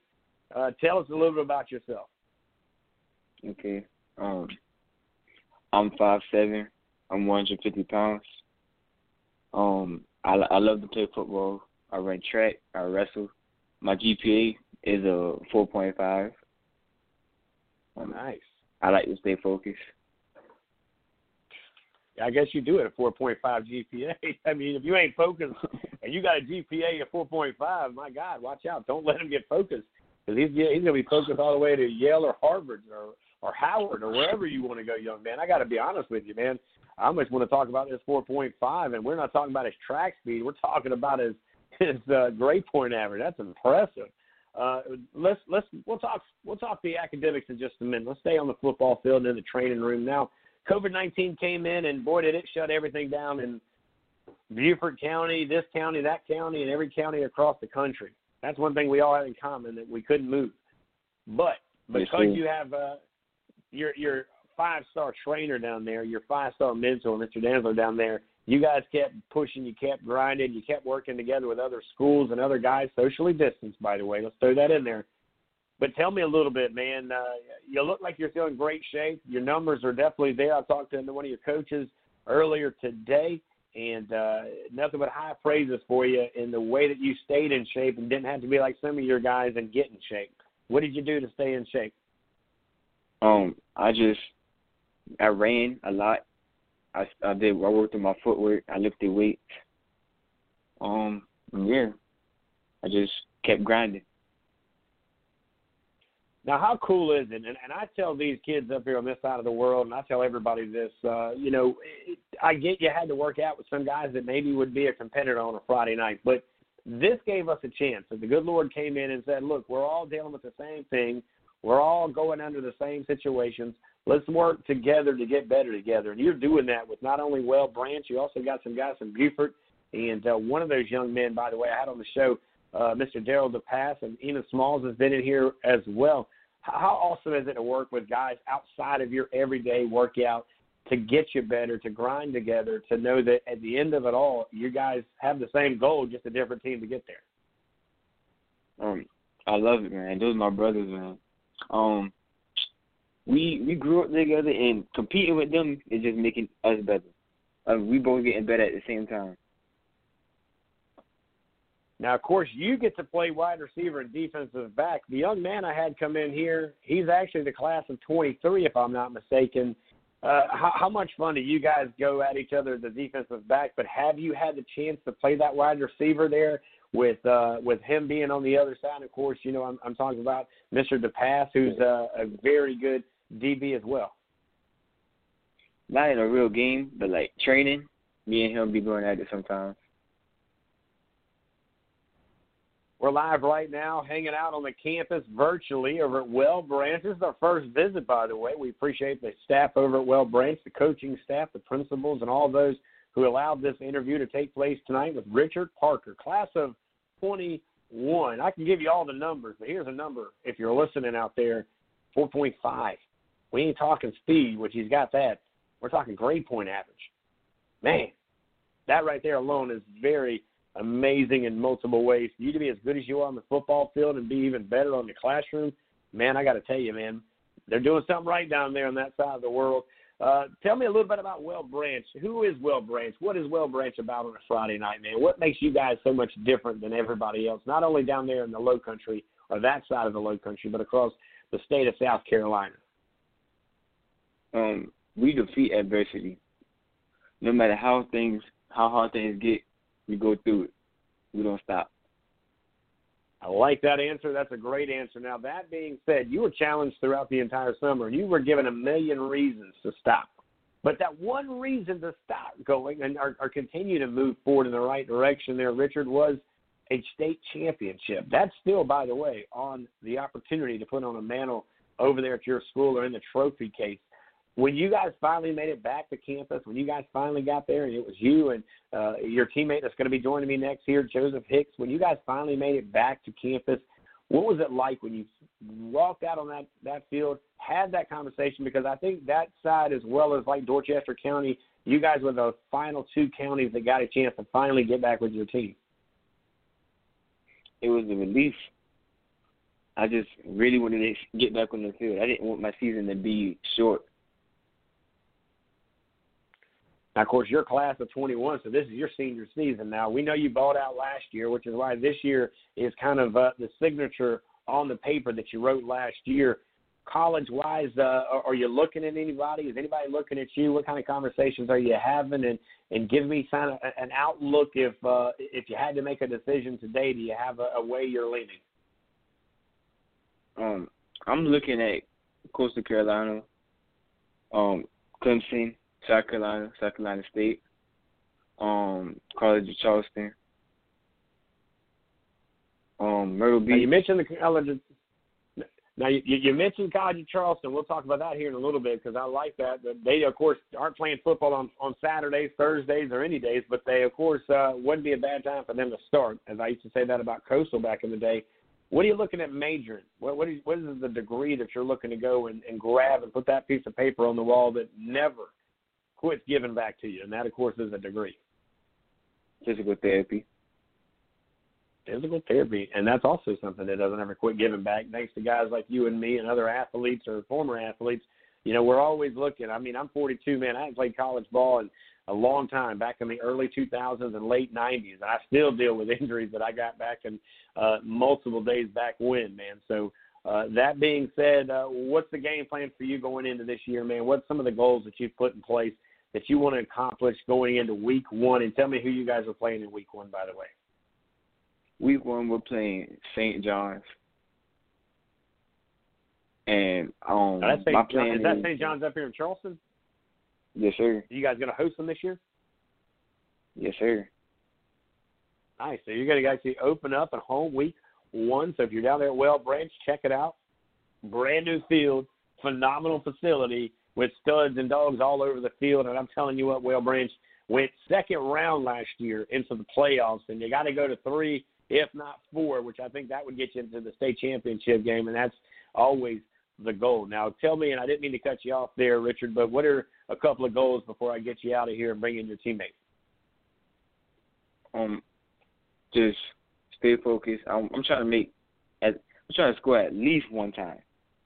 I'm I'm to get multiple hits. I'm to hit hard, get multiple tackles, and just keep my team hyped and ready. We're live right now, wrapping up the interview with Richard. One, he graduates this year from Whale Branch. He'll be getting that, of course, uh, high school diploma before he heads off to college and get that piece of paper that will continue to give back. And I tell athletes all the time, Richard, that football, and I know you hate to hear this part, but it has an expiration date, brother. But when, not if, but when you go to college and when you get that degree, not only are you going to be the happiest fella on a stage, mom or grandma and everybody else is going to be the happiest watching you receive that goal because they feel like they achieved that goal just as much as you did, young man. But I got to tell you, at 4.5, I ain't telling you nothing you haven't heard before, man. Thanks for tonight. I appreciate the conversation. As I told you uh, last night, this is going to be an ongoing interview because we're going to check in with you every week. We'll have you guys call in, tell us about your game, and we look forward to talking to you. Uh, not next week, but the week after, as you guys are going to call in and give us a quick recap of uh, how well you guys did. We'll speak that into existence as well, young man. But thanks for the time tonight. We wish you the best of luck and we look forward to getting to know you a little bit more. But the final question you knew this was coming. Tell me something about you that nobody else knows, and that can't be anything to do with football or sports. What's something about Mr. Richard Parker that you like to do when you're not playing football?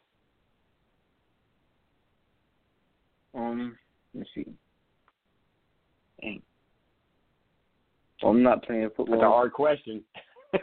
yeah. That nobody else knows? Well, I mean, anybody can know. It's something that I don't know. How about that? We'll make it simple for you. Something I don't know that you like to do other than play sports. What's something else about Richard Parker that you like to do in your free time, buddy? I like to laugh with my friends and chill out. Hang out. Hey, ain't nothing like that, man, because there's enough stress on the test, and that game called football will bring a lot of that, man. So we do appreciate you, man. Hey, keep those grades up.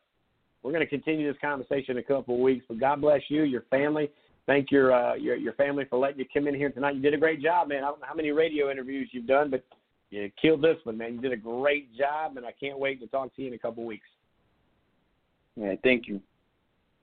Always a pleasure, ladies and gentlemen. Like that, we'll say so long farewell to Richard Parker, class of 21. He's got a 4.5 GPA. He plays wide receiver. He plays DB. And uh, he can get it done in the classroom, on the football field. And I got to tell you, I bet he's a five star young man in the community as well. Well, here comes another five star cat. This kid, Joseph Hicks. He is an athlete. This young man is uh, eager, ready to make his impression in the class of uh, 22. He graduates actually not this year, but next year. So the junior season is the biggest season. We say this to young athletes all the time, and like that, I'll say, good evening, Mr. Hicks. How's life down there at Whale Branch on a Wednesday night? Uh, how you doing? Everything's good. Everything's going well.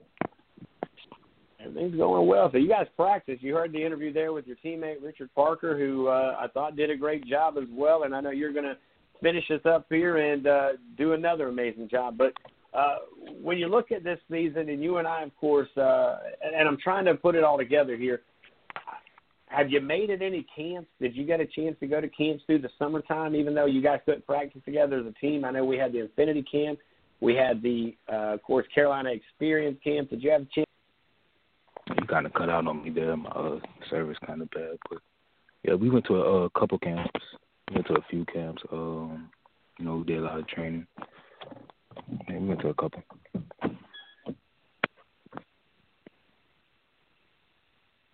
Hello.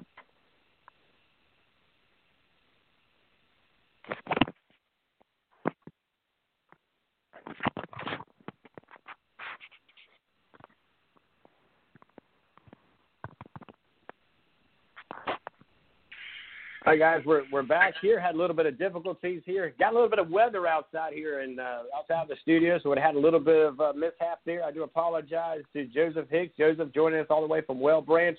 Uh, Joseph, when, when you look at it, we didn't. I, I don't know if we had a chance to hear uh, your response there, but uh, were you able to go to any of these camps that were out there in the communities around the Carolinas? Yes, sir. We went to uh, Infinity Camp. We went to Carolina Sports. We went to uh, a lot of camps this summer. Now, I'm pretty sure you and I actually shook hands at Ben Lippen at that Infinity Camp. That was the first one that I got a chance to go to. It was the hottest day I had felt all summer long, and never did I ever feel another hot day like that day. And if I'm not mistaken, you were at the Carolina Experience Camp in Charlotte uh, not far after that. Is that correct? Yes, sir. So tell me a little bit about that because uh, I, I know you had a chance to take advantage of those camps and, and get out and work out and you know not have to rely on some of the things there in, in your backyard. And again, you've got a, a, a mentor there and, and Coach Danzler that a lot of guys don't have that opportunity. And this man, I think he can probably run as fast as most of you guys after uh, watching how he handles all of you guys. And that being said, what would what did you take the most out of the affinity camp uh, after you left Ben Lippen. And I want to ask you to also comment what did you take with you to the Carolina Experience Camp that you wanted to learn and get better from the first camp that you went to? Well, first of all, it was a it was a lot of competition out there. I like the competition out there. You know, it was a eye opener to see how other people, you know, competing with you, how you you know, you gotta work hard. But, you know, my first camp well, it wasn't my first camp, but the first camp, the Infinity Camp, you know, it was a few things I had to work on. Of course, you know, staying low, you know, getting my short, choppy steps right. And when we went to go train, you know, Coach Danzler is a good mentor, excellent one. Uh, we went to go train with him. You know, I was working on how I run is um, expanding my stride a little bit more when I run. You know, gain more speed and all of that. So, and I took it to the next camp, and I feel like I improved on it a lot. We're live right now with Joseph Hicks, who not only went to one camp that we saw him at, he went to two. He went to the Infinity Camp at Ben Lippen. He then took his, uh, I would say, talent over the border into North Carolina to Charlotte, where we got to see him grind it out once again at the Carolina Experience Camp. Now, that being said, what what part of that uh, I guess group did you get into? Because as an athlete, that means you can play anywhere. But where's your specialty? Where do they? Where do we find you on a Friday night, Mr. Hicks, when it comes to the lineup? Where do they put you as far as the offense, defense, and position? Right now, I'm starting at linebacker and I'm starting at running back right now. Uh, but you know, you guys doing a lot of double up there down there in uh, Whale Branch. Are they oh. using you both on offense and defense a good bit? Yes, yes, sir. A lot. so you're either chasing the rock or carrying the rock, man. Uh, and I've always found sure. this interesting because when I was in high school, I was a quarterback, and then when I went off to school, you know, I was moved over to the other side of the ball. So for me to be able to watch the quarterback, but being the quarterback, I kind of knew what he was thinking. As a linebacker, do you do you find yourself doing that, watching the running back's eyes, maybe watching his feet, watching his hips, see if he's going to cheat a little bit? Of course, and you know, being a linebacker, being a running back first, you know, you got to see the holes. So me with a running back mindset at linebacker, I could see, you know, the holes, the gaps and stuff, you know, where to go to. So if I see, you know, a little gap opening, the ball is moving towards that I already know to shoot through that gap. And I play running back, you're supposed to find the gap and go through it. So it's a big advantage knowing both sides of the ball. We're live right now with a linebacker, a running back, all in one. He is a class of 22. Joseph Hicks joining us now live from Whale Branch High School. And these guys not only ball out on the football field, they grind it out and kill it in the classroom, man. Let's talk a little bit about that classroom setting. Uh, you know, right now, of course, you're coming into your junior season. You're in your junior season, by the way. And, and I try to get you guys in this class to really understand that it's very important to show out on the football field, but you got to make sure you're capitalizing in the classroom. Tell me about your classroom performance, man. Uh, what's your favorite subject, and uh, what are you hoping to kind of lean into as you start to make that decision for the next four years once you graduate high school in a couple of years? Uh, my my my favorite subject, my favorite subject right now is probably science, after science. But my GPA right now is a three point eight, and after school I want to I want to be a mechanical engineer. You know, of course, if I don't go to NFL or play in college football, I want to go to college and get a degree in mechanical engineering. Oh no, we're gonna talk that up here on this show, my man. We are definitely gonna say when you're done playing in NFL, we'll speak it into existence on this show. Yeah. You're then gonna That's become a mechanical engineer. That that sounds a little bit better, and I, I got you, man. I like, I understand what you're going with, man. But we're all about positive you over here, and uh, you know, I got to tell you, man. I've seen some of your films. I've talked to some of your coaches. I've talked to your mentor down there, who also was one of your coaches. Man, I got to tell you, man, you got what it takes. But the best advice I'm going to give you, young man, is no is not an option and everything's an opportunity. Okay? So what I mean by that is when you're looking at these colleges, there's a couple of things I want you to look at. Number one, it's got to have your degree. It doesn't do any good if they don't have mechanics engineers. Because if you're going to go and all they do is, you know, I don't know, sports broadcast, and that means you're going to be sitting by me in a few years. And that's okay, but that's not the goal for you. Number two, when you pick your colleges out, think about it this way. Is this a place I can live once I graduate college. Why do I say that? Well, because you've been here for four years. You grew up from a boy to a grown man, and you spent a lot of money in this town, and your parents have spent a lot of money in this town raising you through your college experience. That trust and believe me, they'll get back to you. They're the first one that's going to hire you. So as you start to look at it, I'm going to encourage you to do this, and you're actually going to send me your top five. And you got today's Wednesday. I'm going to give you till Friday afternoon send me your top five schools that you're looking at and make sure they have that mechanical engineering as well. That's got to be a big deal because I'm going to be researching it. But you got to have a top five. And your first one or two can be dream schools, wherever that may be. And then you need to have two schools that you know that's kind of where you feel like you fit in the most. And then you got to have that fifth school. That fifth school is that one that you know you can get in. But don't cut yourself short. But you got to have a plan to work a plan to make it right? Yes, sir. And that's the biggest thing I tell young folks all the time. If you wait till your senior year and then you're trying to figure it out, brother, you're way missing that boat, man. That'd be like trying to trying to come in in the fourth quarter and, and, and pick up 30 points to win the football game. You need to be up by 30, not behind 30. But uh, I, I look forward to it, man. Again, I watched some of your huddle. I've seen some of your other films. Uh, you know, I know uh, Coach uh, Coach Kachi thinks the world of you. Think he's a big DB coach. You know, I know you guys worked on with him some over at the Carolina Experience, and I know I believe you guys are doing a lot of stuff with seven on seven stuff as well. So you guys get a lot of opportunities to work with a lot of great coaches. You know, how blessed do you feel down there, man, at Whale Branch that you have a guy that throws you in a van and takes you wherever you want to go to be better today than you were yesterday, man. Tell me a little bit about this group of guys that you and some girls I think that work out with you guys and not only what you do in your your your day to day operations, but what you guys are doing in your community uh, as you serve the community as much as you serve yourself. Uh, I'm I'm very blessed, very blessed. You know, I wasn't when I was when I was young. I wasn't expecting football. You know, I wasn't expecting to go this far. And Coach Dennis, our mentor, you know, he just pushed us to another level. You know, with the training, like almost every day, we we train.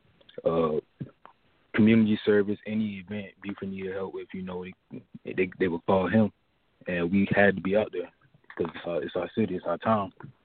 But you know, it's a very humble, humbling thing, you know, and I really appreciate him for that. You know, he pushes us to new levels, all of that. So I'm very blessed. Live right now, wrapping up an interview with Joseph Hicks, class of 22. He's coming in his junior season right now, and they are looking to get it going here as uh, they'll be playing in week one at a team over on Johns Island. Will be coming down to debut on a beautiful field. Man, how excited were you when you walked over and saw that field for the first time? Did they let you walk on it at least and, and kind of touch it to make sure it was real? I haven't walked on it. You know, some of my teammates, you know, they went before it was finished, and you know, they walked on it. You see, but I just looked at it from a view, and you're right, it's very beautiful. You know, I, I love it. I love it. Before I get you out of here, man, let me ask you two questions. Number one, what goals do you have coming into this year that you hope to accomplish by the end of your junior season? Uh, first of all, I want to get my name out there. You know, I want, I want, to be noticed. I want a lot of people, you know, to see me perform. You know, of course, I want a title at the end of the season. You know, I don't want to go home early. Uh, I want at least, I, I, want at least, you know, a thousand, almost two thousand rushing yards. And you know, of course, I'm gonna do my thing on defense. So you know, tackles, you know, they're gonna come in. But I got I, mainly, mainly at the title. That's my number one focus. You know, we got to go in there focus. We got to go in there knowing that it's ours and it's ours to give up. So that's, that's really what I want. Well, the final thing I want to ask you this one, Joe, before I send you back to relaxing. Which, by the way, thank you guys both for coming in tonight. Y'all had practice tonight.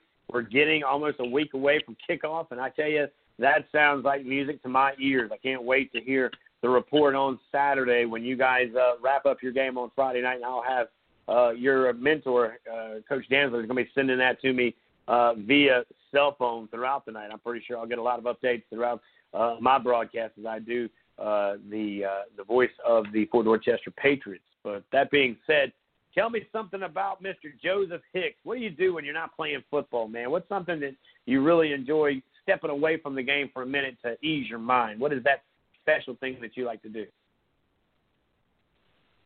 Um, see, I, I'm a, I'm, I'm kind of heavy on the gaming. I, I like to play, you know, game.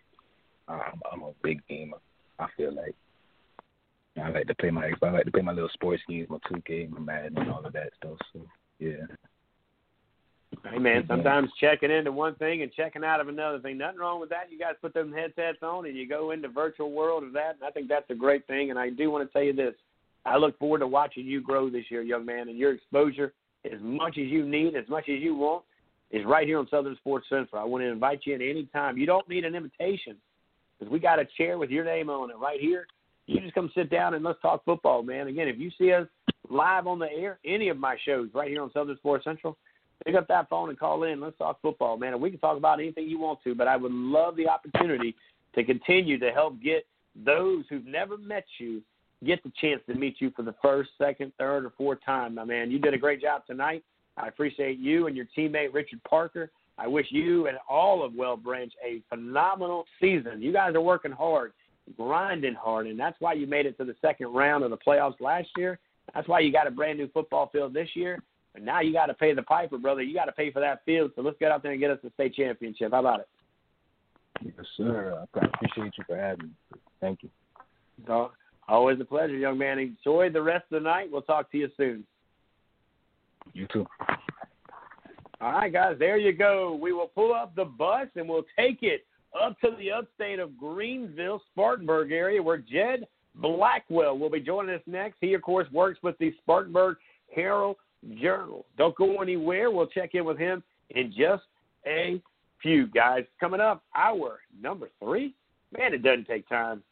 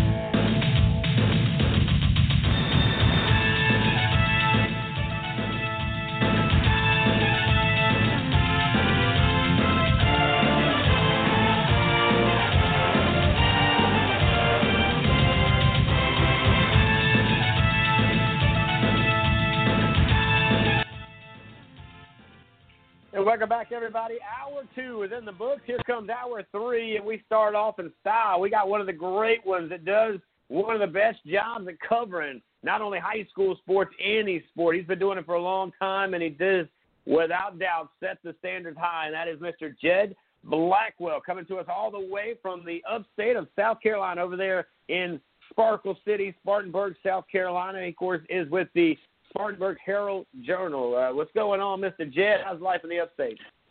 Man, finishing up a little bit of football preview, getting ready for a huge jamboree Friday night, and and the season's closing in, and I'm I'm hoping we get there. I'm uh, getting a little more optimistic by the day. Man, I got to tell you, man, and, and and I saw that they moved the jamboree, if I'm not mistaken, into the Gaffney uh, Stadium. They they call it uh, the reservation. Is that what it's called, the reservation up there when they talk about the facility yeah. over there? Yeah, yeah, that's it. What was the reasoning for them to take it from where it's been and, and kind of give us some history on this big jamboree? Because I know there's a lot of big names that are going to be involved in this. Well, it's brand new actually. Um, it was going to be at Broome. They moved it uh, because of some facility concerns with seating a few more people. Royal Stadium at Broome is, is huge itself, but this was going to I think give the teams an opportunity to, to stay a little bit further apart on their way in and on their way out. Um, it's a neat jamboree in that it's put on by the District 2 football officials. And they're raising money to provide a fifth official at sub varsity games, middle school in particular, at no cost to the school. They're going to pay the, the fifth official for those games out of what they raise. Um, get some officials some more experience, get the kids used to seeing fifth guy on the field. Um, so it's a pretty neat idea. McDonald's is signed on as a sponsor for them up here. Uh, McDonald's of Duncan um, specifically, and just some great matchups. I mean, Friday night is the Upper State Finals redone. It's Dorman Clover and, and Gaffney Byrnes. Just just tremendous matchups. We're live right now with Jed Blackwell. He's hanging out with us all the way up in Spartanburg, South Carolina, or at least somewhere up in the confines, as he covers all the high school sports up in the upstate with the Spartanburg Herald Journal. And they got a big one coming up this weekend as a jamboree is going to be taking place. I, I talked to Ken Brown. He's, of course, our partner over here. Uh, he comes in with the South Carolina High School Blitz, and I know he was excited about getting over that way as well. But what what is it about the upstate? It, it just seems like football when you get to the upstate, there is a little bit of difference from what you see on the Grand Strand and what you see in the Low Country. Kind of break down what do you see the differences and why is there seems to be uh, a, a little bit of a difference between upstate the lower state.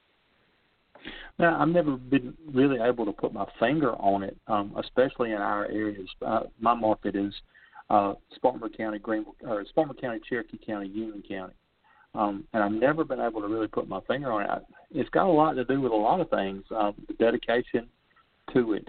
Um, one thing that can't be overlooked is that we're small districts. Even Cherokee County, which is a, a one county district, and Union County, which is a one county district. There's two schools in Cherokee. There's one school in Union. There, there are one, one or two schools per district in Spartanburg in our seven districts. And I think a lot of it has to do with the fact that there's more local control and there's more things that can be committed to football, and it's not a well, we can't do for one without doing for the others that you face in a huge district like Horry County, like Greenville County, um, like Charleston County. They can't necessarily do some of the things that a single district or a two school district can do. We also have very active booster clubs up here. Uh, there, there are places where the coach can send a text and anything he needs for the program he's got within a couple of hours. Um, they're, they're that good at raising money and marshaling support and raising not just capital but other things, tangible things that they, like we need six cases of Gatorade and you'll have that in 20 minutes. Um, the communities really buy into everything up here, and I think that's got a lot to do with it. We're live right now hanging out with Jed Blackwell. He's one of the best in the business when it comes to uh, covering the high school stuff, and he does it all up there in the upstate. Of course, uh, you can catch him over there at the Spartanburg Herald Journal, or hopefully we're going to be able to work a deal to get him here week to week to catch up and be our guy when it comes to reporting all the upstate stuff. They got a lot of big dogs up there doing big things, and of course, uh, that's not uncommon. I mean, it seems like Dorman is back on the door, beating down the competition. There, of course, I know they scrimmaged uh, Greenville the other night. What I heard, uh, Gaffney. Wow, no surprise these guys are going to be big as well. And then, of course, you got Byrne. They're always in that conversation. But uh, let's start with the 5A, and we'll work our way down to 1A. In the upstate, who, who are you watching this year, Jed? Is there going to be any surprises in 5A football this year coming up? I honestly don't think so, uh, especially with the with the truncated schedule with realignment.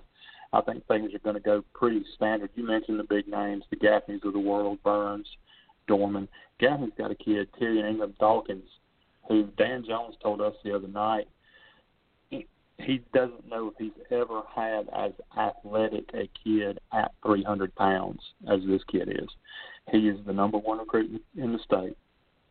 He mm-hmm. is as high as the number four defensive lineman in the country um, by some services, and he, he's got it narrowed down, I think, to North Carolina, South Carolina, Georgia, and Tennessee. He hasn't announced yet. He'll be do, he'll be doing that soon. He's the linchpin, but they've got some good guys on the back end They've got a couple of good linebackers.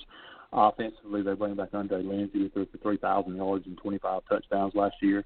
They've added Kobe Paysour from Shelby in North Carolina. He he decided that he's coming down here to play in the fall instead of playing in the spring, so his family moved just over the state line into the Gaffney attendance area, and he's going to Gaffney now. And boy, that's what Lindsey needed was another fast, big, agile target.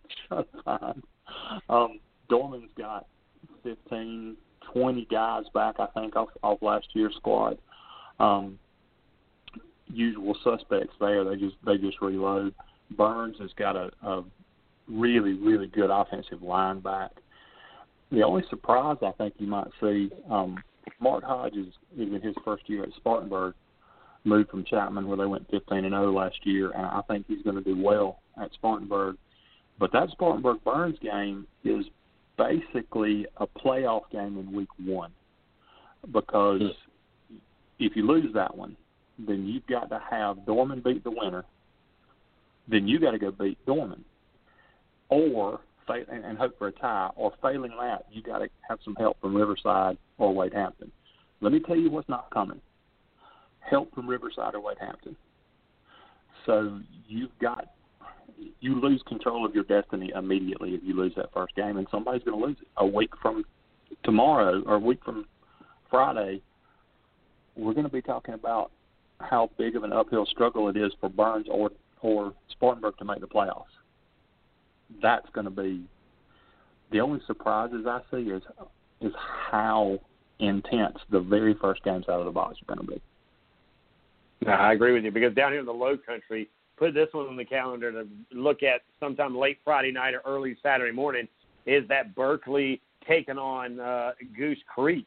I mean, right there to me, that's the winner take all type of trophy there. I mean, I get Wando right. pretty good, and they've had some good. Actually, their best season maybe in a long time at eight and four, eight and three during the regular season.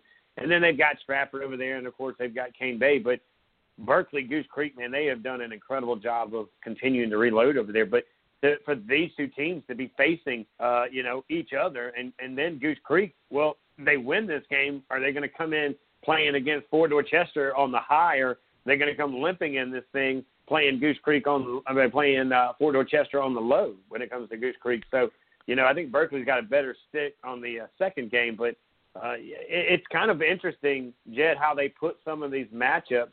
You know, and I want to stick to that Spartanburg conversation. I've seen Spartanburg firsthand because for about 11 or 12 years, I was over at Summerville covering this stuff uh, on TV and radio. And Spartanburg would seem like it every year. We would play at, you know, play these guys somewhere, somehow on a seven on seven. And then, of course, we played uh, when I was over there, uh, Spartanburg, two, three years ago, I think they came into town actually. And always are, are battlers. Uh, were you shocked to see the coaching change though? To see this guy leave a program where he had built it up as I guess as high as it could go. You wouldn't say championship. Now all of he's taking his talents over to Spartanburg and one of the legacy programs in the upstate and across the state of South Carolina. I, wasn't really surprised. He's a Broome guy. He he went to Broome High. Um, he'd been an assistant at Spartanburg. It was it was no great secret that he he might eventually want to get back there.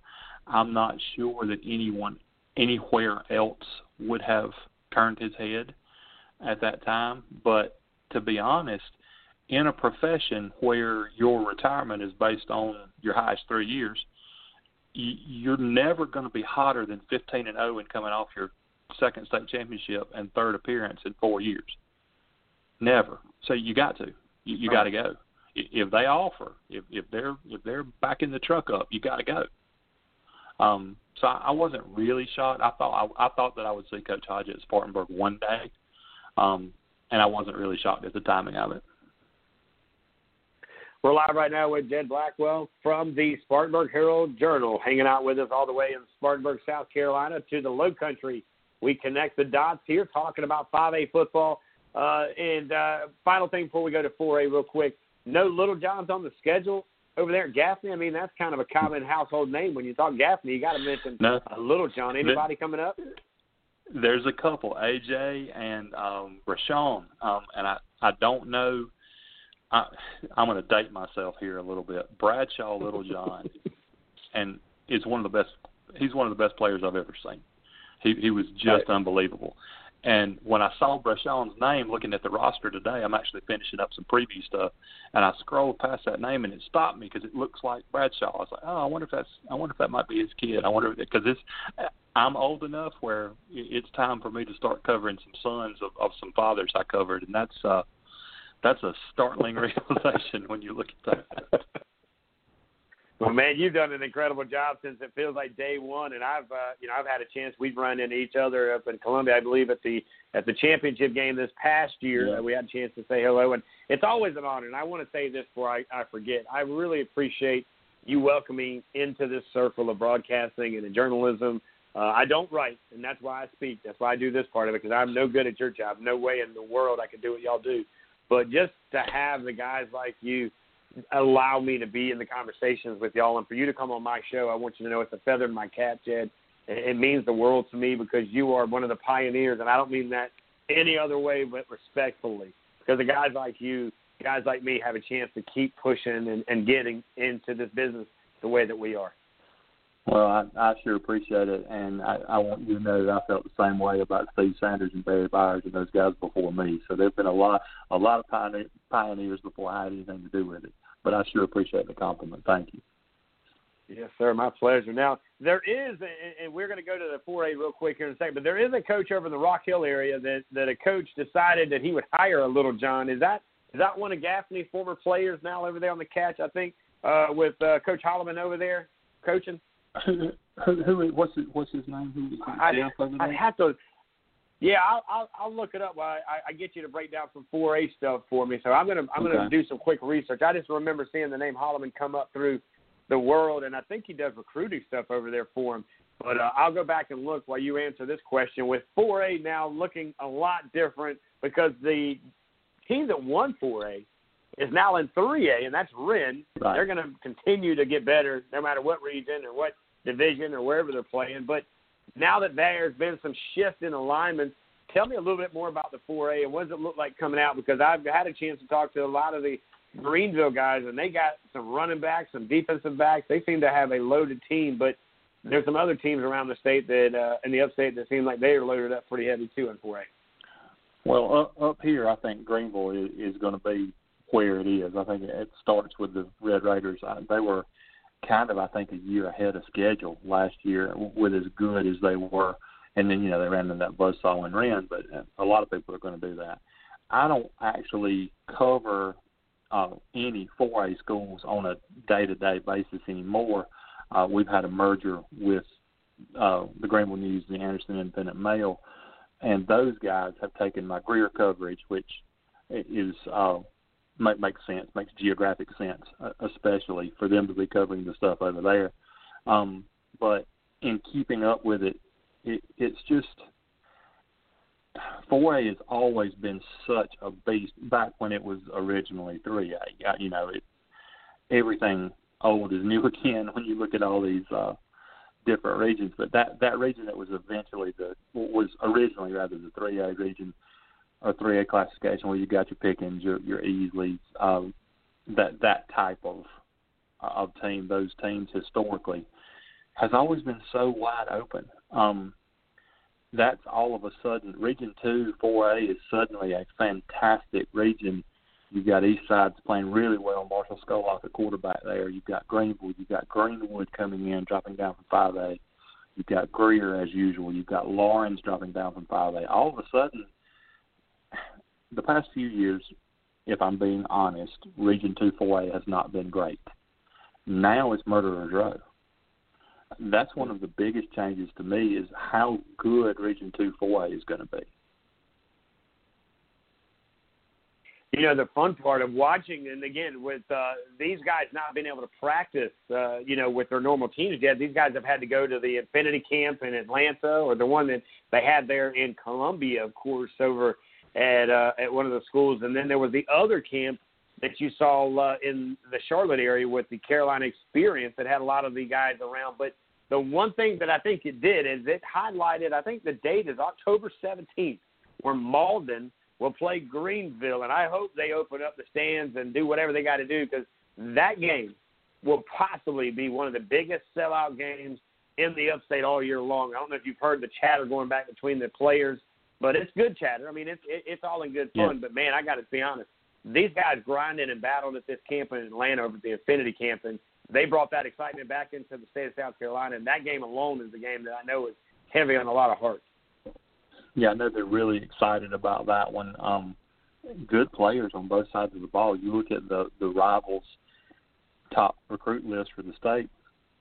Greenville's got a guy on there. Mauldin will have. Um, I think Mauldin's guys are a, couple of underclassmen, but there, yeah, there's some there's some serious serious talent. Andre Goodman, uh, the quarterback from Greenville, is unbelievable.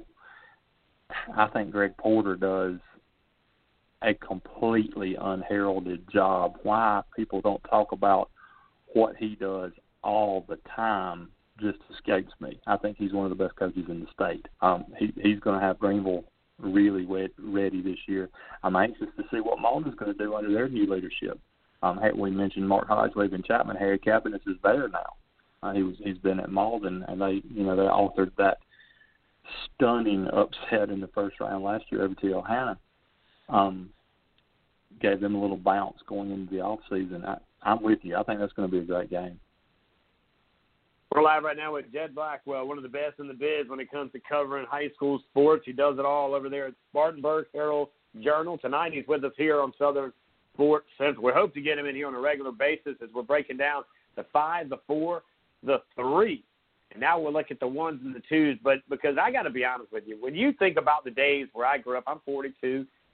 Friday night lights was the thing, man. Town shut down all around, and if you weren't in the stadium, that meant you were in your room because you were in restrict. You were on restriction, right? I mean, that was just the way it worked out growing right. up. They still have that charm in 1A and 2A football there, Jed. I mean, you saw it last year with multiple programs. I mean, uh, the 2A, if I'm not mistaken, had a, a had a team uh, in Saluda playing a, another team in the lower state that had the largest crowd in the history, from what I understand. I don't I don't have the facts in front of me, but what I've been told of amount of fans show up, and it was a 2A football game, but that's what they do in 2A football. Tell us a little bit about the 2A, and you can tie it into 1A as far as some of the teams to look out for, and your thoughts on how I think underrated some of these programs really are just because of their classifications. Well, I think you hit on it there. It, it what it is with one and two A football is my little town is better than your little town, and these eleven guys are going to show you. And, and that's what that's what happens on Friday nights. And and you're right, everybody's there. It, it, it's still an event. I grew up. I, I cut my teeth. Well, I grew up at a two A school. I went to two A school. I, I cut my teeth in the journalism business covering a two A school in Region Eight two A at the time. I, I was the beat writer for Loris for a couple of years. So I've seen 2A stadiums all around the state, and you won't find very much better football. I mean, yes, there are bigger recruits. Yes, there there there's a higher level of things that surround the game. But as far as football, one A and two A can hold their own with anybody. Uh, that said, um, there's a couple programs in my area that I think are going to be really good this year. Blacksburg um, under first year head coach Jet Turner up there. He's been, uh, you know, you, you talk about option football, wing football in the state. Jet Turner's name it might as well be the definition. He, he won a state championship at Clover, um, played for Upper State at Ware Shoals, runs a double wing. And he's transitioning into that with them uh, with a B back named Jeremiah Foster, who is right at six one and two fifteen ish. He's a big dude. Boy, he he's going to make it go. He's their leader on defense too. They've got some athletes at other places.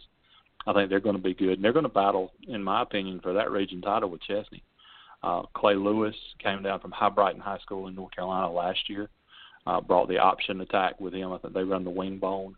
Um, he's got five senior offensive linemen, and that's so so important. First into a football. Second, when that's the thing that you run, those guys have been in it a year. They know what they're doing. They've got some talent in the backfield, but God, it all starts up front, and they're just going to lean on you and grind the clock.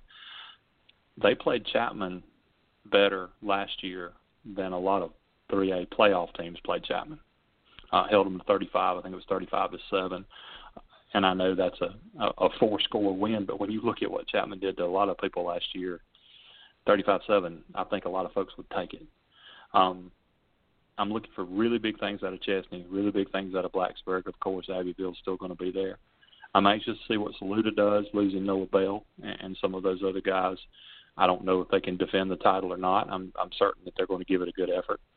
Um, but it's it, it's a really really good area up this way for some of those two A matchups, uh, especially when you get to delving into some of these little towns that that are that do kind of wear it on their sleeve and are out to prove how tough they are Friday in and Friday out. It's a good thing to see. We're live right now with the one and only. He's one of the best. He is the best in the biz when it comes to Jed Blackwell. Covered it for Spartanburg Herald Journal. Hanging out with us here on Southern Sports Central for just a few more minutes. You did you say Loris was the team that you cut your teeth with? Loris up in Myrtle Beach. Yep, uh, yep, thirty miles from Myrtle Beach. I went to Coastal, um, and went to Coastal. Okay. Started started working for the North Myrtle Beach Times, and, and they had a paper in Loris, so I covered Loris, and then I was hired away by the Loris scene. I covered Loris some more, but it it was fun. I wouldn't take anything for those years, and I'd move. I man, I'd move back tomorrow. Thirty miles from the beach? Are you kidding me? That's great. Well, well, I don't know if you know or not, but I grew up in Surfside Beach, South Carolina. Maybe that's why oh, we wow. click as well as we do. I went to Socastee. I graduated back in 1997 under, uh, of course, uh, back then it was Mark Roach was my baseball coach. Coach Gold was my football coach. They had all come over from from Sumter. There was a situation. We'll leave that over there. I won't get into that part, but. Uh, coach, you know, Coach Renfro was Yep. my head baseball coach from my seventh grade year. I played varsity seventh grade year, eighth grade year, ninth grade year, and then tenth grade he became just the athletic director and brought in everybody over from that uh, that that Sumter school, man. But uh, the Loris team, I tell you what, man, they had a pretty good run last year, if I'm not mistaken, or maybe I think it was last year they had an upset or or something to that effect. I know Aynor's another team up there that doesn't get the love, and then Greenfield Yeah. Floyd, Aynor. they've been really good, Yeah. but that guy's hanging out down here in uh, in, in uh, West Ashley. Yeah, Aynor had a great run last year. Aynor actually gave Dillon their first uh, region loss in something like seven years last year. Um, and yeah, Green Sea's Greensea's been really good the past couple of years. What, what he was able to do with that program has been pretty incredible. And they got some dogs down there, buddy. I know we make fun Yeah. of uh, of that view that uh, that that great interview. I love Coach Bennett, by the way. He's a big time supporter of the show. Comes on a regular basis, but he's right, man. He you know uh, you know he needs more dogs, and Aynor's got dogs, man. Those cats, you know, they work on the farms and uh, cut grass for fun, man. That's what they do, and then they go out and play football Absolutely. and and baseball. So that's those are the kind of guys that uh that you want on your team anyway. Right. You know, I mean, at the end of the day, you know, I, I I can't say enough. But the guy that I did do my research while you were talking, it is Donald Littlejohn. He says, and Mallard Creek's on his headlines over there on his on his deal. He works over there at South Point. He's one of the coaches on South Point. But does the Littlejohn legacy does it live in Mallard Creek as well? I don't know, and and I don't know uh, that coach. I don't believe now. Donnie Littlejohn at Gaffney, uh, their offensive coordinator, is the only coach that I cover who owns a Jacobs blocking trophy. He Donnie Littlejohn doesn't have to buy a ham biscuit in in Greenville County. He he gets close to Furman, and those people over there love him. He he was a real he was an outstanding offensive lineman for the Paladins, and he's uh he he's one of the good ones. He, he he's one of my favorite guys to cover. We're live right now, wrapping up the final question for Mr. Jed Blackwell. He covers it all for the Spartanburg Herald Journal. Jed, hopefully I can get you in here on a regular basis if time permits and you don't have a midnight situation. And that means that you got to put an article out quick because there's a lot of football. And I do appreciate your time tonight because I know it's very valuable, especially right now. And who would have thought that? Because you were looking for something to write about three weeks ago. Right. Now, that being True said, story. True story. You were covering marble racing, uh, underwater basket weaving, and cornhole. So now that we're into That's football season, we're doing it all. But just real quick, and and, and I, co- I actually I took a, an opportunity to now work under. Uh, after being at Summerville, I got the chance now to go over to Fort Dorchester, work with Steve LaPrad and, and, and, and a great group of friends and family over here, and, and we're doing TV. You know, you're going to see a lot of opportunities here, and a lot of people taking advantage of uh, getting proactive and making an opportunity for their fans to hear, see, or do whatever they can to put that football game in front of them. But but is there anybody in your mind because you're you're the bias guy, you're upstate. Anybody you think can knock out uh, uh, Dutch Fork and Coach Knotts? Man, I know they lost their quarterback, which by the way, the guy they got now just got a, an offer to play football and baseball at Clemson, so that's kind of a stinger. They do have a Hyatt on the field, but he's a freshman. But is anybody close to getting to over there at Dutch Fork? Just your thoughts from uh, what you do and cover. I, I think Dorman Gaffney either one can get them. I mean, you look at you look at last year's game, and but for one play, Dorman them everywhere but the scoreboard. I think that Dorman and Gaffney are both more than capable uh, of challenging this year. I, I seriously do. Um, now, challenging it and getting it done, but I, I think that both of those teams will have something to say about it.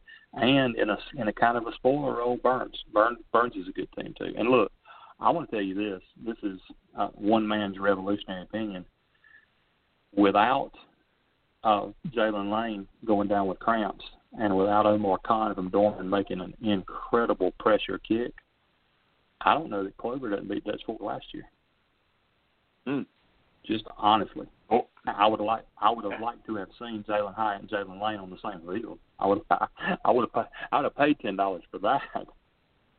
Yeah. But I can tell you one thing: uh, you and me and everybody knew in that Dorman game when no Hyatt went back left, it looked like a uh, Stephen Garcia throwing it to Alshon Jeffries in the corner because yeah. everybody in that press box where you and me were watching it, we were throwing up that money sign because there it went up in the air and into the end zone, and they won that game, and it was uh, they got all they could Yeah. out of Dorman. But uh, I'm just glad we're talking football. I'm glad you're safe. I hope your family is continuing to do well. And Jed, again, man, it means a lot. Thanks for letting me be a part of this circle, being a part of this big fraternity, and, and, and for what you guys do, man. It, it's been an honor. I watch you and Phil Kornblut, and you know I'm naming big names here. Uh, you know we lost one of the big guys down here in uh, Ted Burns. Uh, he died in a car accident Yeah. in December. He was kind of my, he was my mentor, who uh, brought me in and taught me a lot of things on the radio side of life. And uh, God called him home a month almost after we lost Coach McKissick who uh, you know that was another heartbreak. But um, you know, this is the first time I've kind of mentioned his name since we talked football. But you know, you think of guys like Ted Burns, yourself, Phil Kornblut, and, and so many other big names like you had mentioned.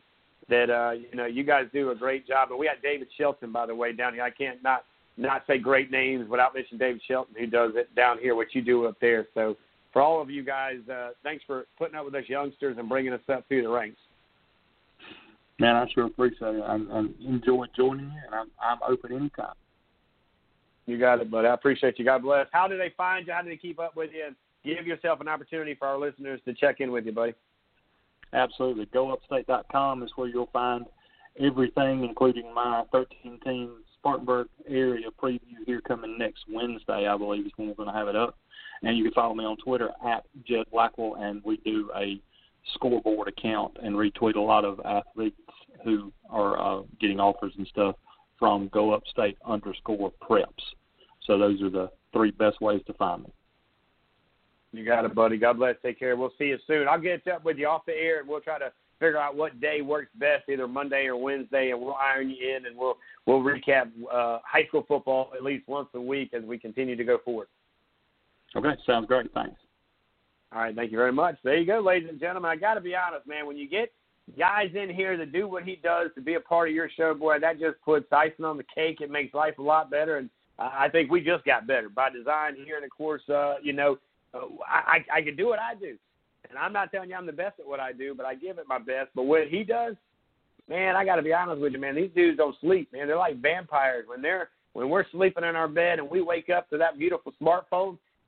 It's that guy that guy that was just on the phone with me just now, Jed Blackwell, who is putting all that information in that social media world. So I want to thank him and all those beat writers who are writing the beat when we're asleep. Thank you for what you do. We got to take a break. We're going to wrap it up talking some, well, softball. Why is that? Well, that means Matthew Scott must be around the corner, yeah? We're going to take this party and head a little bit closer to home. We'll be right back. A little baseball intro for my man, as we will return in just a minute, guys.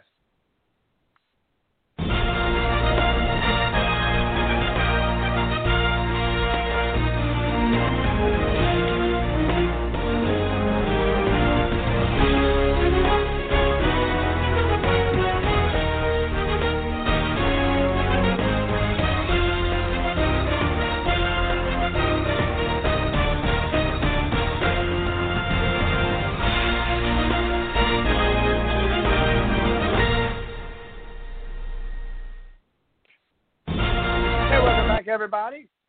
Well, we want to play it twice. How about that, guys? And without further ado, let me bring in the big man, the guy who's bringing you the South Carolina Youth Diabetes Softball game coming to you in about a few weeks.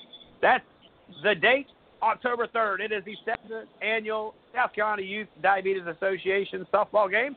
It will be held right over there in his backyard, Kershaw, and that is where it will be when they have the first pitch, when they kick the first ball. That's right, they got kickball, they got a softball game.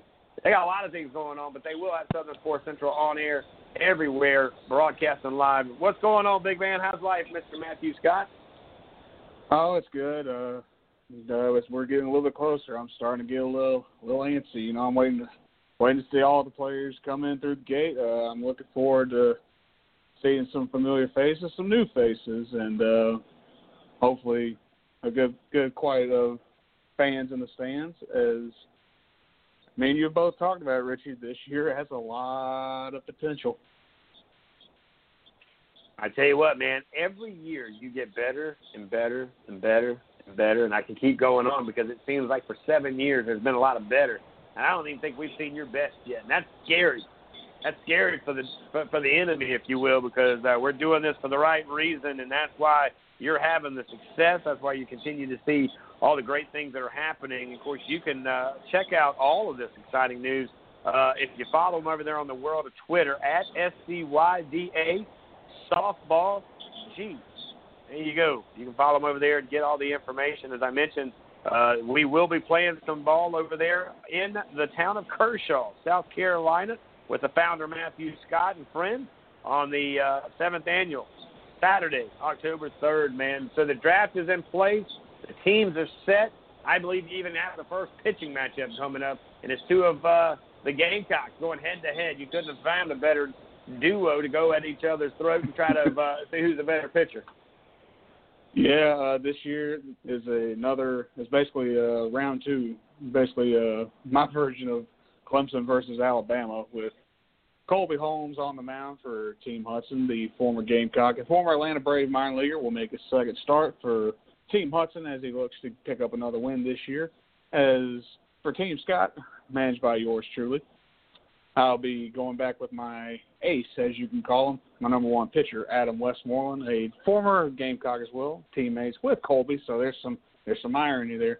Uh, the former Miami Marlin gets the ball for me again this year. He, uh, both guys are looking forward to coming out and raising money for kids with type 1 diabetes once again.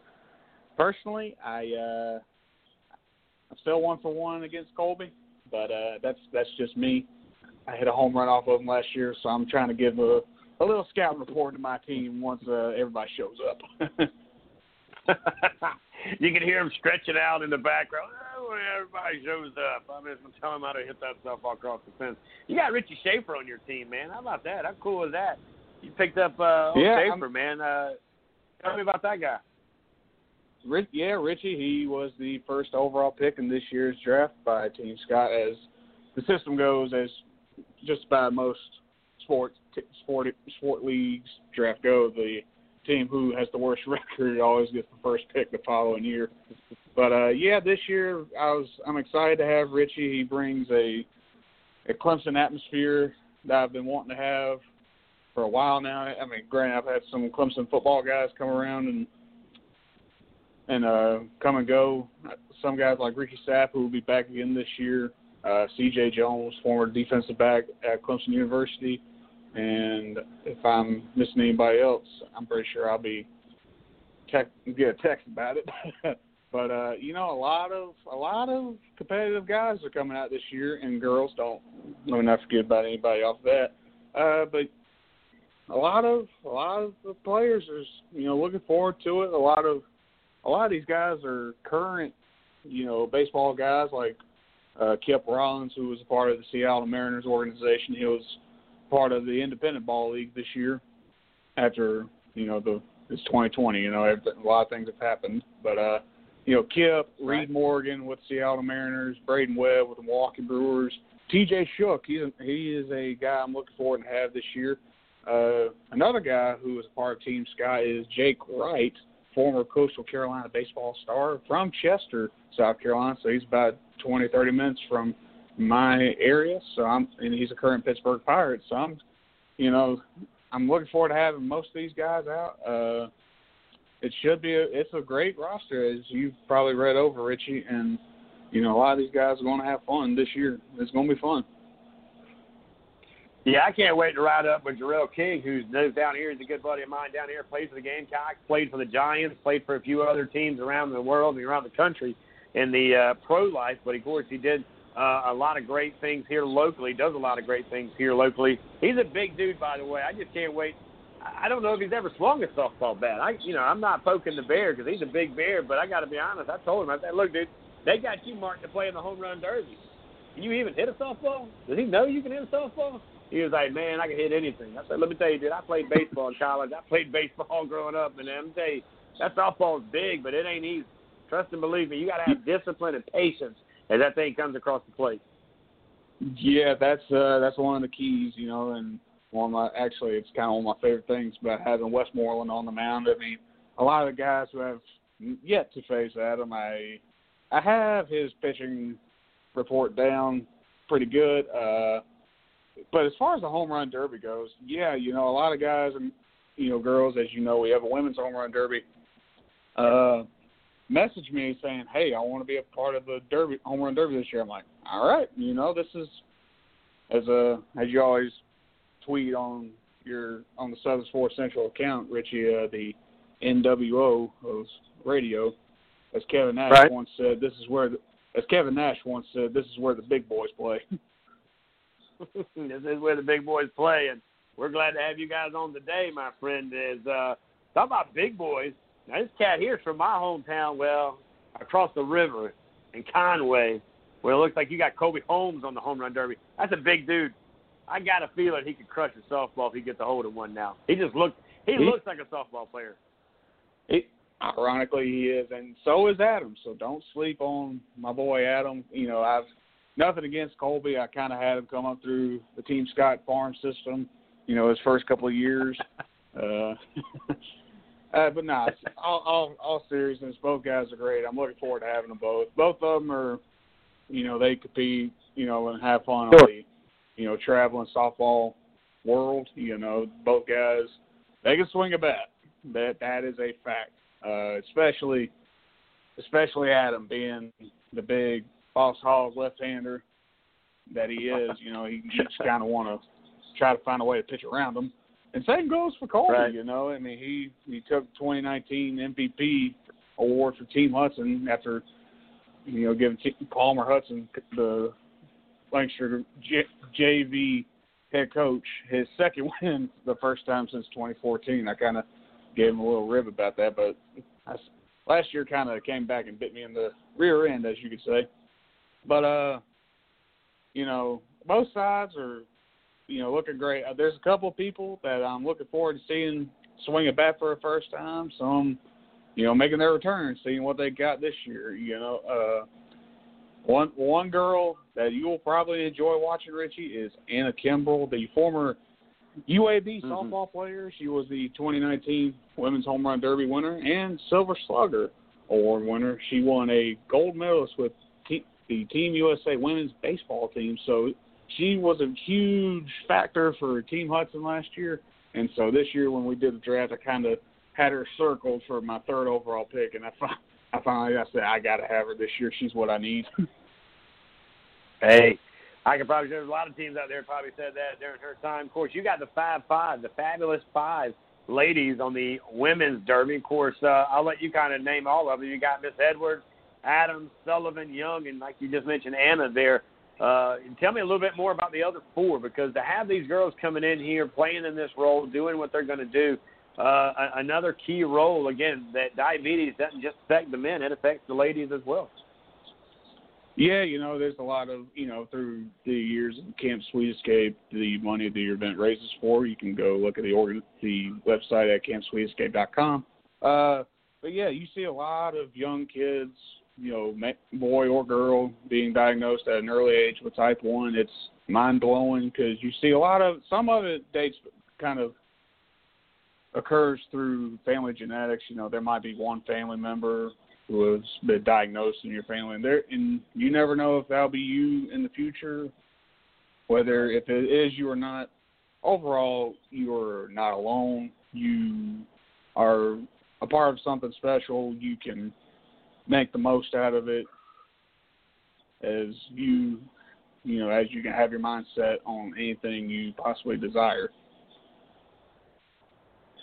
We're live right now with Matthew Scott. He is the founder. He's the man behind all this exciting madness that's going to be taking place on the day, Saturday, October 3rd. Location, Kershaw, South Carolina, where you'll find not only the ladies and gentlemen of the South Carolina Youth Diabetes Association games, you'll find myself, my crew, Southern Sports Central. Also, the QC broadcasting guys will be in attendance, if I'm not mistaken, all the way from Pineville, North Carolina. We're all getting together for one cause and one reason, and it is for the right season, and that is awareness of youth diabetes. Again, this doesn't stop you.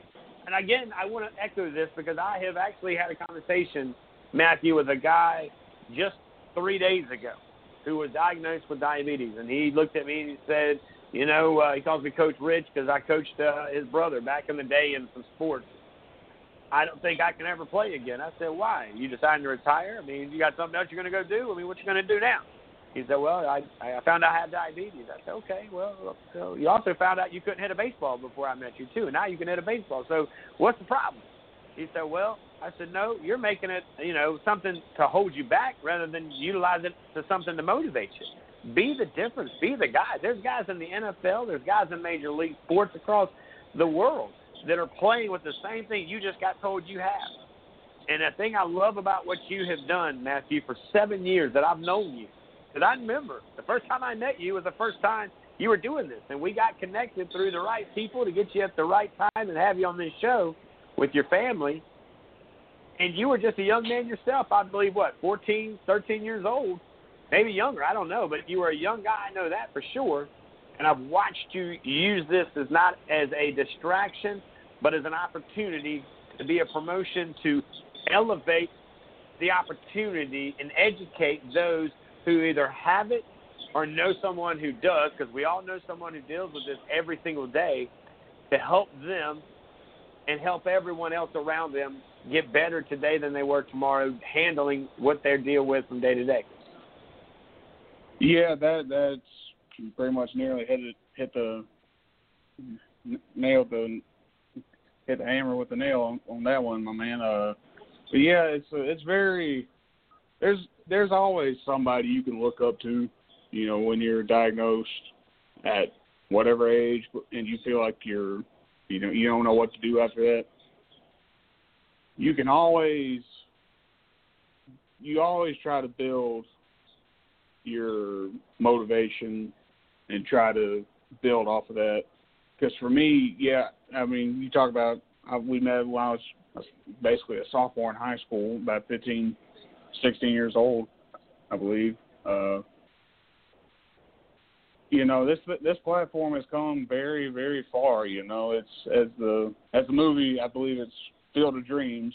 You know, Richie uh, is if you build it, they will come. And man, they have come left and right. It is amazing to see the amount of people that get behind you for what Right. you are desired or your passion is in doing, because that should give you know the kid the the person you were talking about an idea of saying, hey, I can do you know I can actually do pretty good with this. You know, I can actually make it on my own. I can make an impact. I can I can do whatever I want. You know, I can play sports as long as I just got to do the right amount of medication. You know, taking insulin, carb counting every single day. And you know, it's it's mind blowing. You know, to see. You know, that's one of the great things about Camp Sweet Escape. You get a chance to learn about these kids through, you know, their own experiences you know, I've shared my fair share Right. of experiences, and I, I probably will for many. I probably have many more as uh, as we get older, you know. But uh, it's it's definitely an eye opener, and it's a huge blessing once you realize it.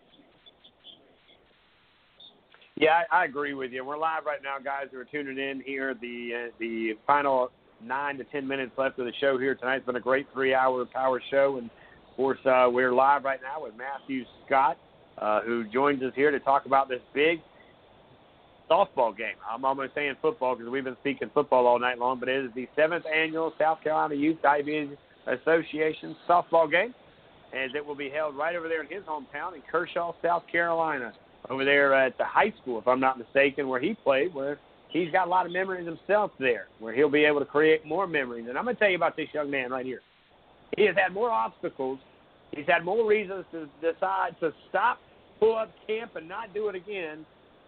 But the will and the want and the stubbornness that I'm sure his mama said he's had since he was a baby boy is the same thing that's motivated him to continue to do it each and every year. And I'm proud of you, my man. I'm I'm excited for you. I just I get so excited when you start texting me. I know it's about that time, and and usually that's uh, we'll play this game in October. You take a break for October, November. Usually by December, we're already in conversation about okay, I'm getting ready for next year, and I'm thinking, man, it was just like two weeks ago.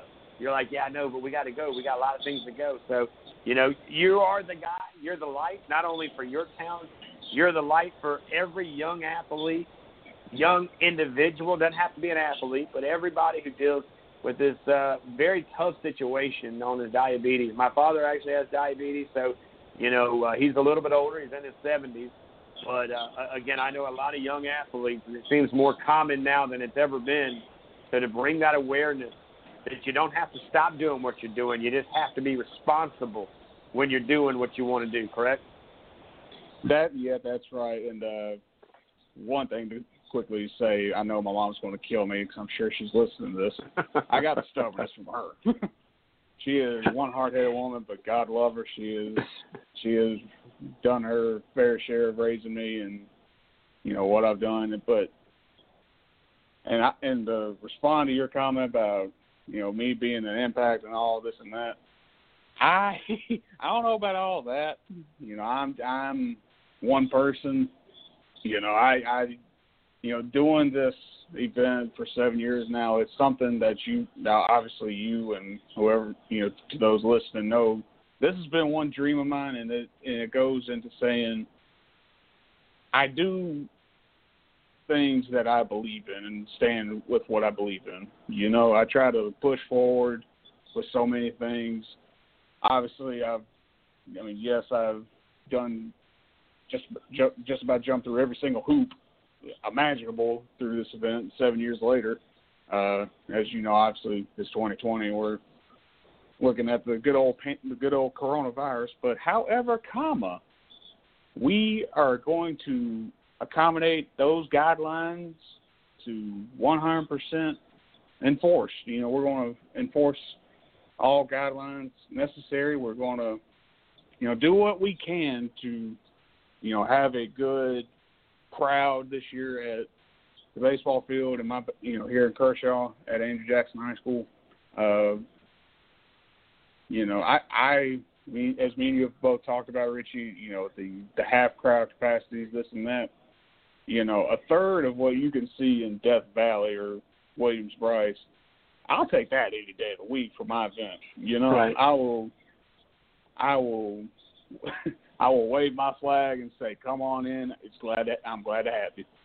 You know, that's one thing I say about you know with you guys coming down to do you know broadcast live and Queen City Broadcasting coming down doing this live as well. You know, they they sent me graphics for the event. And I'm like, holy crap, I forgot. You know, it's like this is real. You know, like we find we're finally hitting. There's there's strides each year in hitting a legitimacy point. And it's, Right. and to me, whenever we hit that point, you guys want to say, "Holy cow!" You know, and it's always fun to see that. It's always fun to meet the players that come for the first time or the seventh time or their family, friends, you know, whoever comes through that gate. I'm always looking forward to seeing them with the biggest smile on my face. I'm trying I always try to, you know, make this a fun event, a family event for everybody to come out to each and every year. You know this. You know, that kind of that kind of, you know, talk where you know, come December, I'll be already planning for 2021, and that's that's how I, that's how it's always been for me. You know, uh, it's always, you know, it's always fun to plan. You know, it's to interact with guys that and girls that get involved. It just makes you want to keep moving forward. You know Right. and you know, and it's like doing things like this on Southern Sports Central, promoting my event through your audience. It's always it's that those are the things I take for granted and for true appreciation because not many people will always give me this this many opportunities as many as you've given me over the years. You know, and that's and it's one of the things what I family say, does. yeah, that's right. You know, and that's one of the things I say. I thank you personally, and I thank for those listening to your show for letting me talk to you about what this thing is all about, what you know I love about doing this event, and things like that. You know, and I always thank, and I obviously thank the good Lord above for giving me seven fun years of doing this event. Because I'm sure that He's got many more of these games for me to do, and I'm gonna, you know, I'm gonna build each and every year, one way or another. Well, brother, we appreciate what you're doing. That's why we help you any way we can. This forum, this platform is for you and your folks and your family and all those who support the South Carolina Youth Diabetes Association softball game. Of course, you can see it right there in Kershaw, South Carolina on Saturday, October 3rd. It is the seventh annual. Myself and the entire Southern Sports Central network. I may have some other guys and girls that might be showing up, my friend, because there's now five shows right here on this network, Matthew. We'll talk about that off the air. Of course, I look forward to meeting the guys at the QC Broadcasting out of North Carolina. It's going to be a party you don't want to miss. Matthew, my friend, stay safe. We'll talk soon. We'll get you in a couple more times before we throw that first pitch on that beautiful Saturday evening in Kershaw on October 3rd, my man. Take it easy. I appreciate it, my man. I look forward to uh, talking about some other plans we discussed earlier today about the softball event this year. Oh, it's coming. We appreciate it. I'll catch up with you when we get off there, my man. Thank you again. Stay safe. Tell the family we said hey, and we'll uh, catch you on the other I side. will. All right, my man. Take it easy.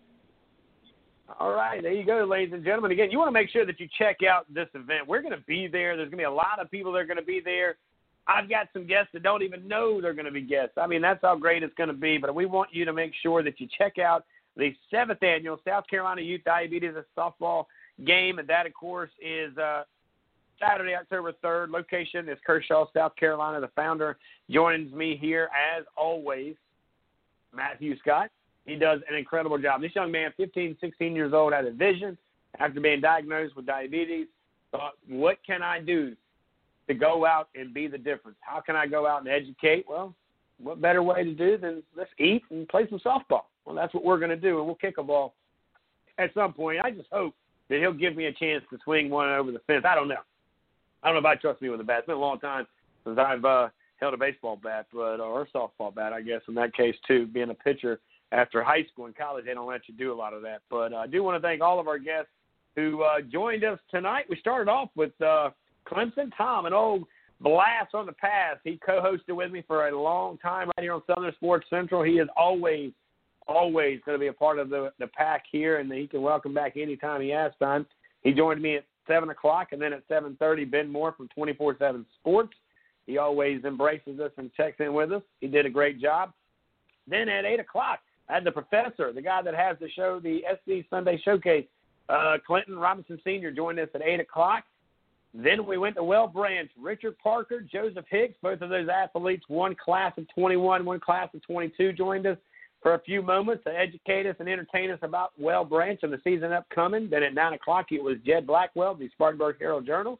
And then just now, Matthew Scott was able to hang out with us for just a while. If you're looking for something to do tomorrow night, log on right here on Southern Sports Central, the network. You can hear the South Carolina High School Blitz Sports Show with Miss V well, I think she's got tomorrow night off. I think Eugene is going to step in for her. That's what family does. We step in when someone steps out. He'll be covering it right here.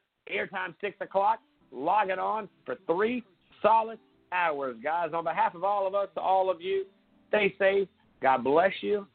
God keep you. God watch over you until we see you again right here on the network. Don't forget the South Carolina High School Blitz Sports Show, 6 o'clock, right here on Southern Sports Central. Guys, have a good night blame if I'm not happy. Wasted time, but now I can see the biggest enemy, it was me, so I'm not happy. Cry yourself to sleep, shout and raise your hands. It won't change a